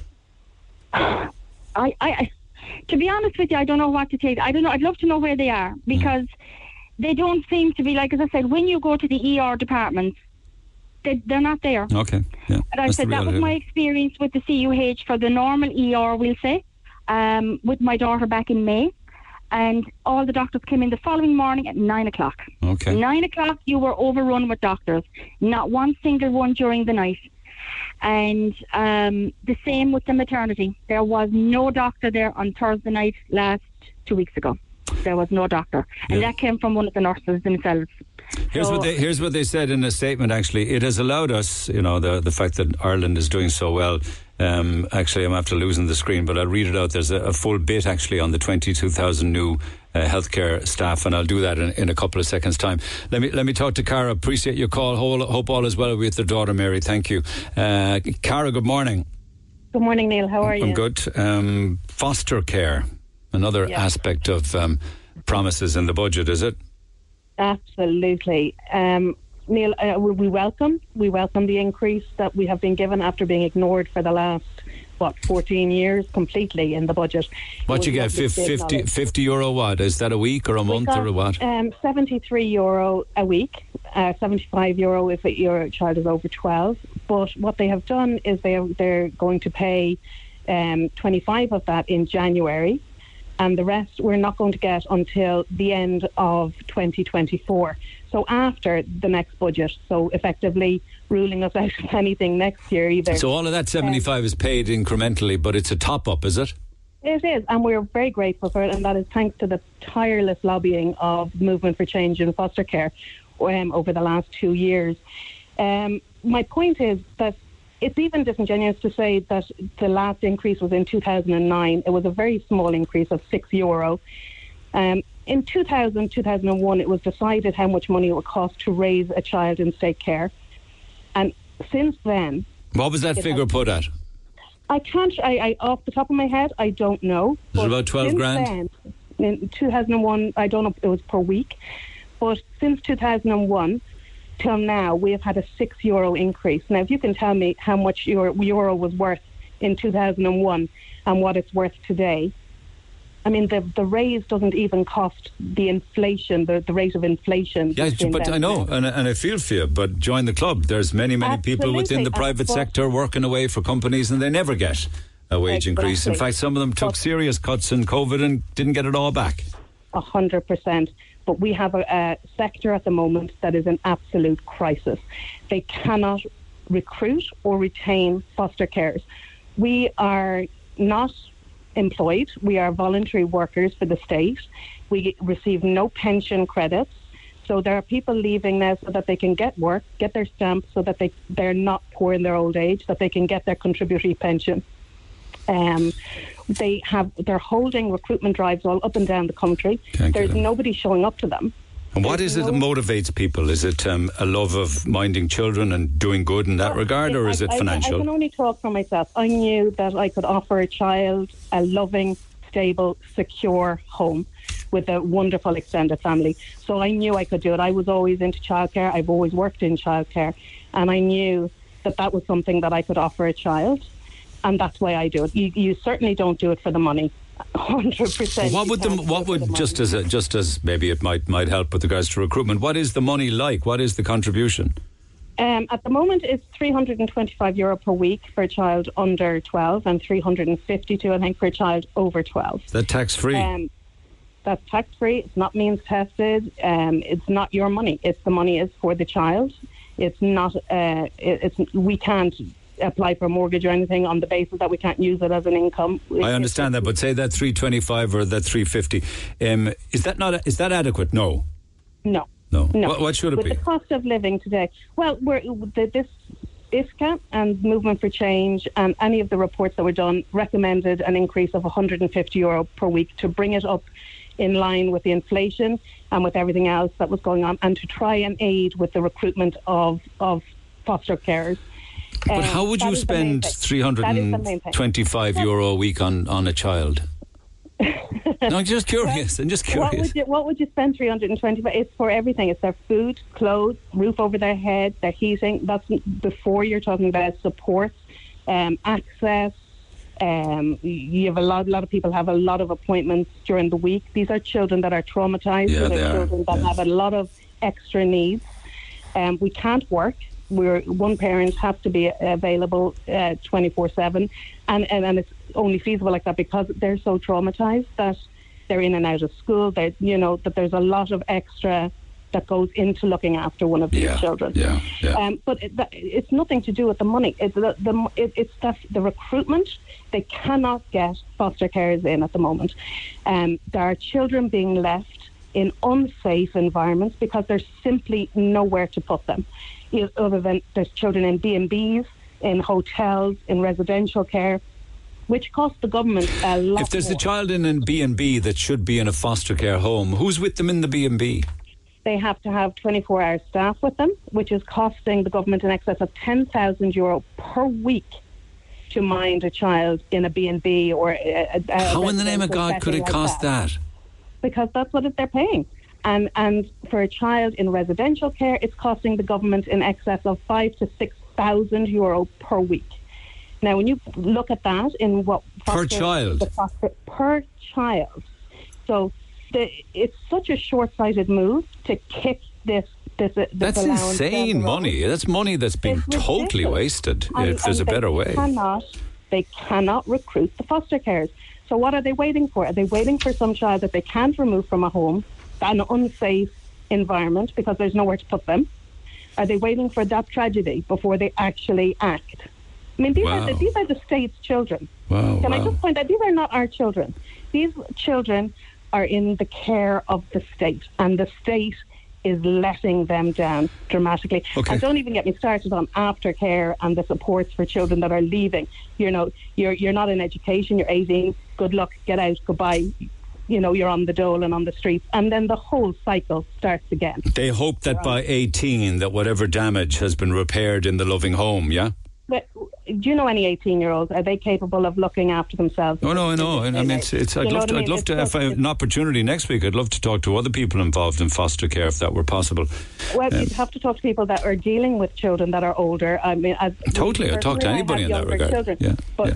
Children that have left the system and that are just being let down, left, right, and centre. Okay, okay. I mean, That's- there's but there's been reports done on this, Neil. Like I mean, the government have had the reports. They've had the strategic plan from TUSLA. They've had that judge come out and say that it, there's a crisis situation, and yet they still don't act. Okay. No, I'm just You know, wondering if would there be a way of making it more attractive? You say it's not about the money, but you don't want you you, you, you want to, but like you want to do it, but you also don't want to be out of pocket. So, say for instance, with the work. say with the can't work, so 352, would you get children's allowance as well? You get your children's allowance. Yeah. After six months, you will get a children's allowance if the children are with you for more than six months. But that's that's your that's that's what you have to live on. No, no, no. I'm not asking work. you to justify it. I'm just trying to find out what might be what might be available. You can't work. Okay, Yes. I understand. that- Let, let, let, let me leave it at that, Cara, if you don't mind, and I can certainly deal with it again on Monday. I, I got on a rant there. You're grand girl. No, I learned a lot from you. Thank you for that. Have a great weekend. If anybody's involved in foster care, please do get in touch, uh, particularly by email if you have a story to share. We might get an opportunity to chat about it then uh, next week. Email neil at redfm.ie. Text 0868 104 106. Just on a lighter note, because we've been talking a lot about de stressing and unwinding, and it was tied into our giveaways, courtesy of ourselves in the Maldron Hotel in the South Mall. Some lovely texts came in all week and some very funny calls about relaxing and de stressing. I like to unwind by ironing a few things, including all my underwear. Now, when I first read that, I thought it was. I like to unwind by ironing in my underwear, but I was incorrect in that. So it's, it's ironing underwear, bed sheets, and towels, or just sitting down with the kids. As life is just so busy at times, we all seem to be just passing each other out, says Caroline. Uh, going to town and window shopping wine, relaxes me. I unwind. I don't have to spend a lot of money. Just looking around each of the racks and taking time, not pressurized with buying and rushing. I could spend three hours inside Penneys, TK Maxx, and Dunnes. Well, ah, good for you. And I wonder how much you spend. I mean, do you resist the temptation of purchasing a deal? Three ninety nine and Penneys, girl. I like polishing the family silver. Oh, you've a lot of that, do you? I have silver that came out of my father's family home over a hundred years old. It's so enjoyable to see the shine afterwards, says Robert Rohu. It's a messy old job, Robert, isn't it? Dirty, filthy hands, but I suppose you're smart. You wear gloves. What makes me relax is listening to music listening to audiobooks and watching Liverpool play, says David Leland. Fair play to you. What I do to unwind is to think of the people who set me off and look forward to the karma getting them back. Otherwise, a stressful day, I'd get my headphones on, my dog, and go for a walk. Hoovering. Anytime I feel stressed or mad about something, I pull out the hoover and off I go. Up and down, back and forth, hoovering away all my stresses. It's the best medicine ever. You could even find me hoovering away in Harvey Norman's when I see their range. I go for a trial run on them. I love cutting the grass as well.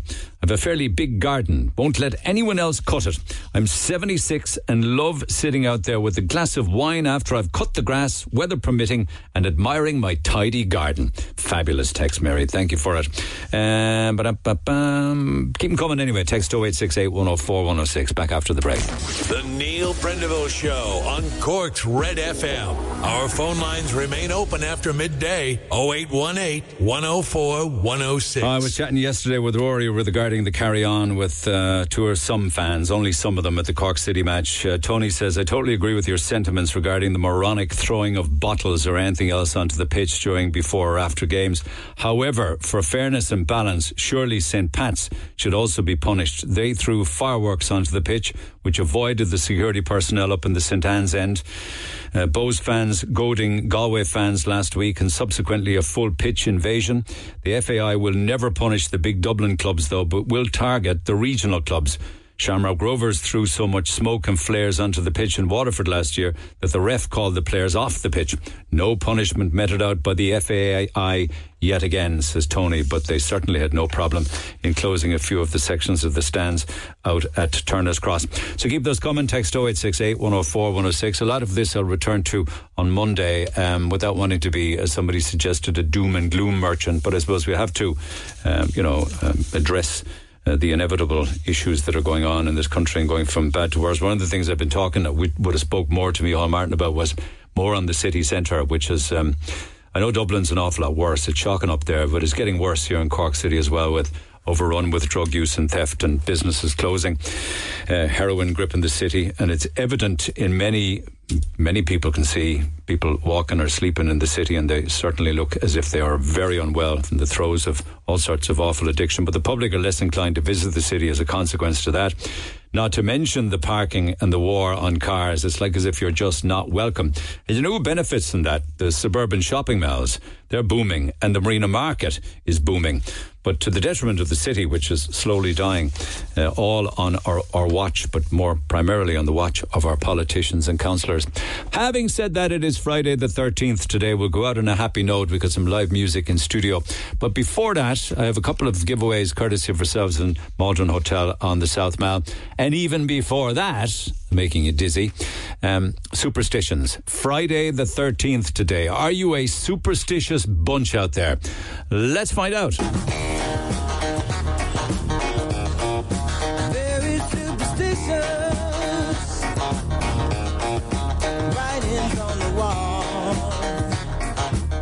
Well, we wouldn't sit on uh, number 13 on a plane, say for example, and prefer not to be in a room with 13 on.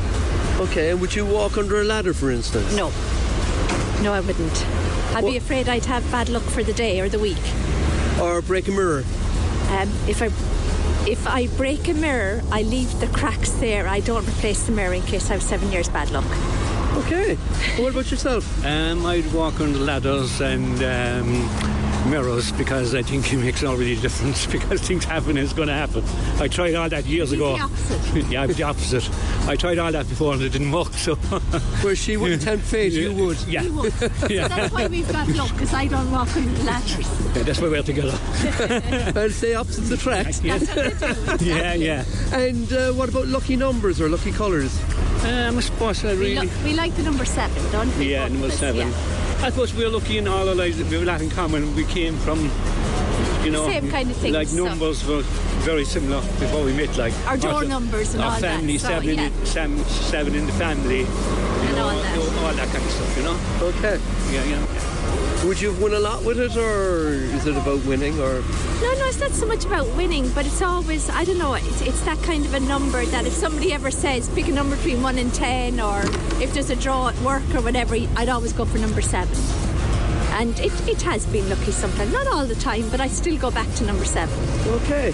So people would need to get a rub off you, or would they be rubbing the luck on? Um, they'd need to rub the luck on, I think.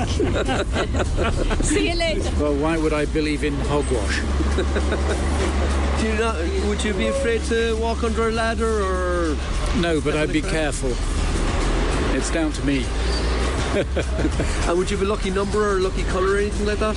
No. No, no, a few. No, I like the colour of your microphone, for example, but I wouldn't consider it's very lucky.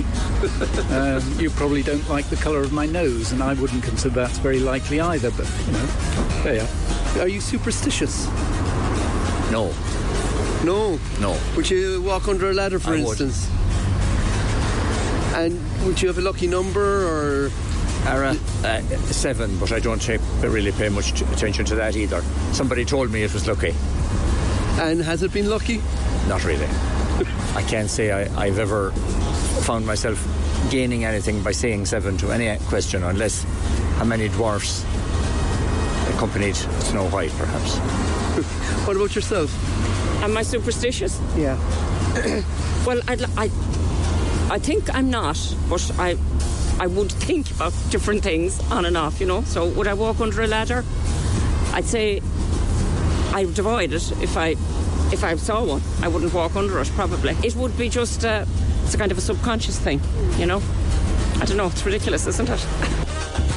I suppose there's old wives' tales, maybe, but no way would I walk under a ladder. Is it that you'd uh, be afraid that you're tempting fate? No, I wouldn't. I'd be superstitious, I suppose. And what would you be afraid would happen to you if you walked under a ladder? If it fell down top of me.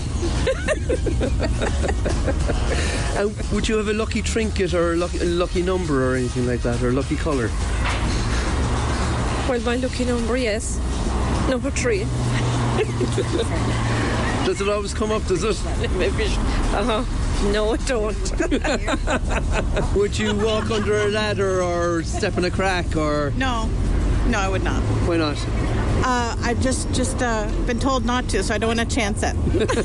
and would you have a, a, a lucky lucky number or a lucky trinket or anything like that? I don't.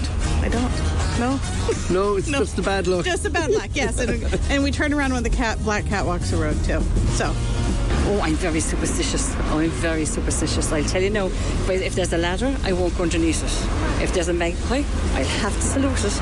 If there's two, I'll clap for joy. Would you be afraid if you broke broke a mirror? Or? Oh, Jesus, I'd die if I broke a mirror. That's seven years bad luck. Seven years bad luck. And where's all this coming from? I suppose my mother. My mother used to tell me these things. And you believed them? Um, well, I, I buy them anyway. I'm not going to take a chance. Do you have good luck then? Good luck charms, lucky number, anything like that? Um, no, I don't. I just won't put myself in the way of anything bad happening. Like Friday the 13th, now, like, I just dread going out. I absolutely dread going Friday the 13th. Friday the 13th. Uh, hospitals don't have a room 13 either, so it's not just um, airplanes without a row 13 or hotels without a floor 13 or housing estates without a number 13. I was born on Friday the 13th, 1987. It was a full moon. I'm listening to you on my Alexa in Dublin, but obviously from Cork. So it was bad luck for you then being born on Friday the 13th. The bad luck, of course, is that you were banished to Dublin as a consequence, James. Uh, on the plane that crashed in the Andes on Friday the 13th, many years ago, the plane was number 571. Add those numbers together, Neil, and what will you get? Let me do it with my two fingers. 5 and, f- and 7 is 12 and 13. I was born on the 13th. I live in number 13. My mum passed away on the 13th, and my father in law also passed away on the 13th. Isn't there a very good chance with all of that? And my thoughts are with you with regards to your loved ones who passed away, that you may also pass on the 13th. Um, hopefully, it'll be 2113. Uh, they say in bingo, unlucky for some, number 13. Seriously, though, it's really a sad Friday morning listening to the news unfolding in Youghal. I'd love a breakaway at a hotel, so good luck to all. Remember, number 13 in bingo is unlucky for some also. So it's also bad news in bingo. Weirdly, it has nothing to do with the 13th day of the month, but more that there were 13 people at the Last Supper. Um, it was actually a Thursday. I thought it was Friday. Anyway, there was 13, and of course, Jesus was executed, and they say that's where it all started. So there's many more of those. Hopefully, I get a chance to do it. But I got uh, Dots and Dude in studio who are raring to go.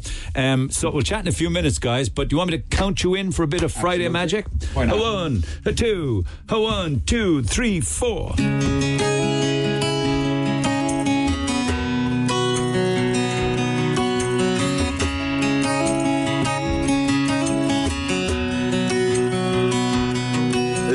Sit here on this cold, cold wall for a chance to play you some rock and roll. As he turns to go, you shout at me and say, Man, you'll have your chance some other day, some other day. Cause I'm a leader and I don't follow. I'm not begging on my knees on some reality show. I'll try my best in this business if I can, but as Tom Petty says, I won't back down. I won't back down. She said, Is this all that you've hoped for? Is this the very best? No one is above you. No one can judge your success.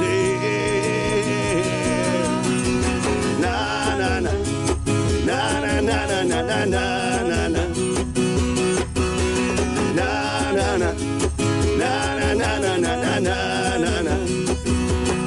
As I sit here on this cold, cold wall for a chance to play you some rock and roll. As you turn to go, you shout at me and say, Man, you'll have your chance some other day, some other day. She says,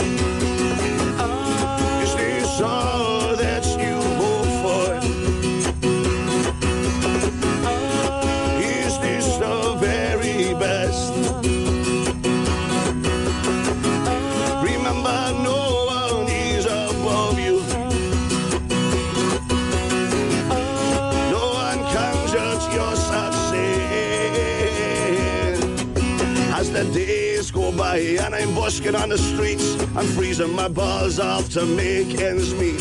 I look at my hands, it reminds me of my chance, but at least I have my my dignity.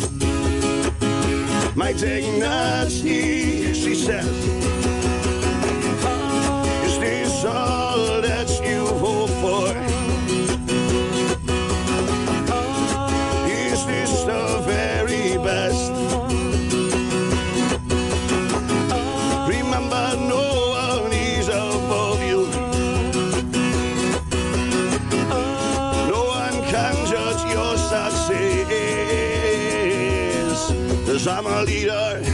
And I don't follow. I'm not begging on my knees on some reality show.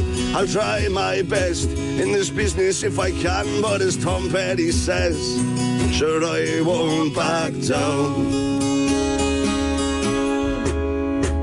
Do you guys know when you're performing how good it sounds? Uh, you, like, you, you actually know, do you? I don't know. We just give it a shot. It's more than a shot. That it's it's very unique. The style, isn't Brilliant. it? Thanks a million. Yeah. Who's the songwriter? Yeah, I'm writing songs for years now. Yeah, I, I was we were I was writing for Oh. August Walk, and that, that that was our band. There was about seven or eight of us in the band at the time, and uh, now we've kind of stripped it down. Me and me and Roger do a two piece. Called, yeah, uh, that's the dude. will be I didn't know you were sitting on a thumping gadgetarian Yeah, down there. yeah. Isn't it The pack a punch? homemade cajon. You do a drum solo on that, Yeah. dude. Man, that packs a punch. Yeah, thanks a are, are you are you motivated a lot by social justice and Oh, things like definitely. that? Yeah, I got Like, that feeling. There's a lot of songs. We, if, if anyone wants to check them out, they're online. Uh, August Walk, check it out. There's a lot of songs like that, and uh, Well, we're trying to have, bring a bit of fun to it as well. How do you how do you hold on to that kind of gravelly I don't know. sandpery I was playing the Bowery last night in Cork and I thought to myself this morning, oh, how am I going to do this? But a couple of strepsils and a cup of tea.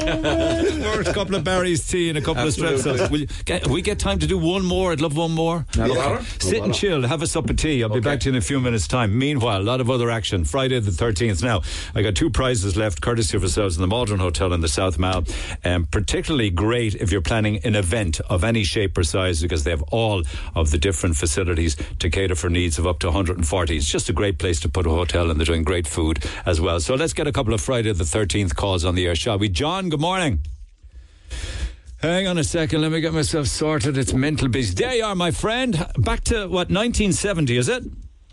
Hello? Yeah. Hello? Yeah, can you hear me? Can you hear me there, then? Back, uh, yeah, I can hear you now. Go ahead, go ahead. Back, back to 1970, Friday the 13th, 1970, I drove for the first time on the road.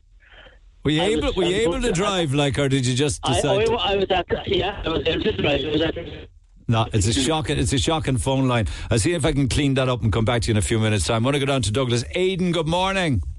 Hi Neil, how are you? Are you superstitious, pal? Uh, well, Neil, you know me from the bars, as I said, uh, in the, the old pubs at one time. I tell you what happened me. In 2009, I have diabetes. I got a sharp loss. So to make it, it's on my foot. So to make a long story longer, as they say, I end up getting an ulcer. And on 2011, I was in the hospital getting ready to go down, and the nurse said to me, "You know, you're not too bad. You're you're not as nervous as I thought." And I said, "Why?" She said, "Today is Friday the 13th." So What's she go telling you I that lost- for, like I going got- in for surgery? yeah, I got it. My amp- my leg amputated, and that time in 2011, all them years ago, on Friday 13th. Um, and I used to be, I used to be suspicious in the way of, of you know, the ladders and all that.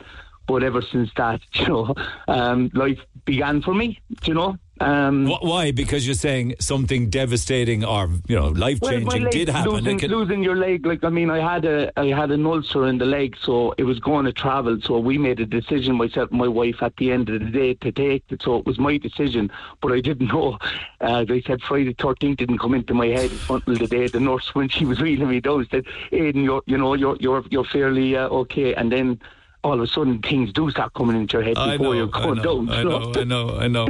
All life is good, though. I hope, yeah. all good, and I will be talking to you. I hope to talk to you. I'm on a journey at the moment with my weight and that, but I will talk to Seamus and I'll talk to you another time. Whenever that. you're ready, ready boy, get the Yeah, weight down yeah. because the, the more you yeah, can get down, the healthier you'll be.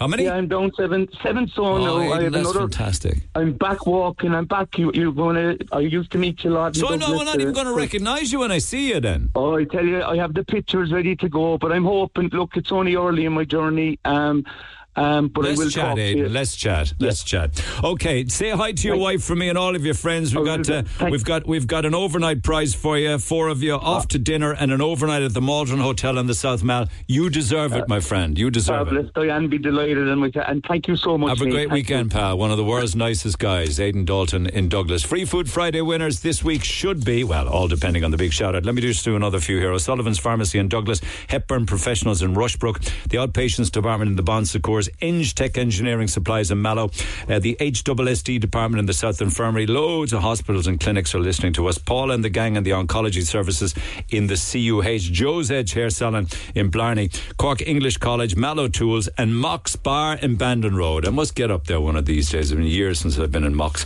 on the Bandon Road. But having said all that, Free Food Friday winners for this week should be all of the hardworking ladies in Gate Childcare in Little Island. Let's find out, shall we? Uh, who've we got? I have no name, so who's on line for? Hello? Hi, Neil. It's Eva here. Eva, are you the boss? I wish. No, I'm the boss of the baby room. Yeah, it's the babies and the children of the boss. How many of you are down there? Um, there's about 15 of us, 16 of us here all together. Okay, there's. Natalie and Kate and Stephanie and Siobhan and all of them. Okay, how many of you got around the phone? I can only grab two now because it's dinner time for the kids, so we get them fed before we get fed. Oh no, you're disqualified. Oh, there's only three of us here, but we can be we can be loud.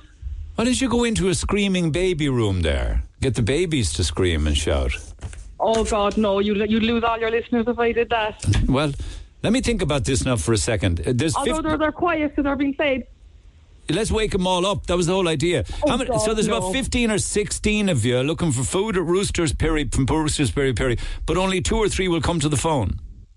Yeah, because we have to feed the kids before we get fed. We can't be leaving the room. I shouldn't even be out of my room now, so we have to do this quick. Oh, sorry. I'm sorry for keeping you. All right, give us the weekend. Give, Ratios, ratios, we're all about ratios. us- give us the You want week- to split give us a big re- weekend shout out, will you? That packs a fair punch for three people. That's pretty good. Okay.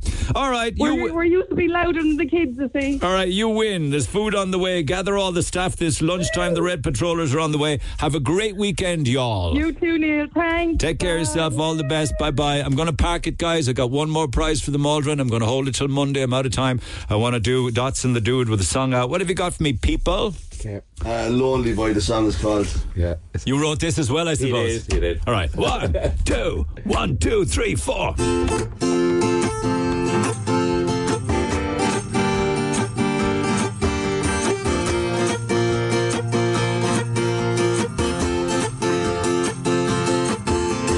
One day in your life, you will notice me. You will be my queen, and I won't have to stare. As you sit there drinking your fancy wine, your lipstick's the color of a red rose. And I didn't mean to scare Wanted to borrow a light. And I didn't mean to come on to the wrong when I asked you to be my wife. Cause I'm a lonely boy, living a lonely life. And I almost cry every night. And the bar stool flies are my alibis. It's nearly closing time, I better get a drink. La di da da. La da da da da da. La da da da da. La da da da. Will you call me a cab, young Michael? I think I drank too much, me legs don't know the way. I nearly scored tonight, oh, but I was Lagos. Maybe tomorrow night I might get laid. And I didn't mean to scare you. I just wanted to borrow a light. And I didn't mean to come on Tuesday wrong when I asked you to be my wife. Cause I'm a lonely boy, living a lonely life. And I almost cry every night. And the bar stool flies closing time, I better get a drink. I'm the lonely boy, I'm living a lonely life.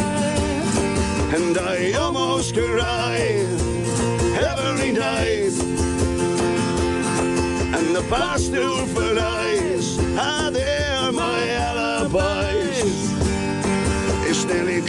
Closing time, I better get a drink. That's a real life tale, I suppose. Now, Dots and Dude are playing tomorrow in the Paddocks and Cobh after the big match, and then Sunday in the Schooner and Whitegate. I guess you're on all the social media channels people Yeah, follow you yeah, because you're packing a serious punch. And and I know there's a big fundraiser December 16th in the Midleton Market, isn't there? Midleton, all of Midleton. We're, we're trying to get as many musicians as we can to come to Midleton that day uh, from 12 to 4 and just anyone, entertainers, dancers, anybody. And we're trying to make some money for motor neurons disease. Uh, we had a, a lad who used to follow us everywhere to all our gigs, dancing every, he get the place going. It was brilliant. And he passed away last month. uh, really nice guy. So when we get when something we get fun. a little bit closer, just send me a text again, and we'll give it a good blast. Thanks, Thank you Dave. so much for coming in, guys. problem. Have a great No weekend. Pleasure. It's a pleasure. That I love having the talent on Leeside every Friday morning. It always is amazing to listen. Our lines will stay open. You can text 0868 104 106. We'll pick up the conversations on Monday. Have a good and safe weekend. Come on, Ireland. For more Red FM podcasts, go to redfm.ie forward slash podcasts.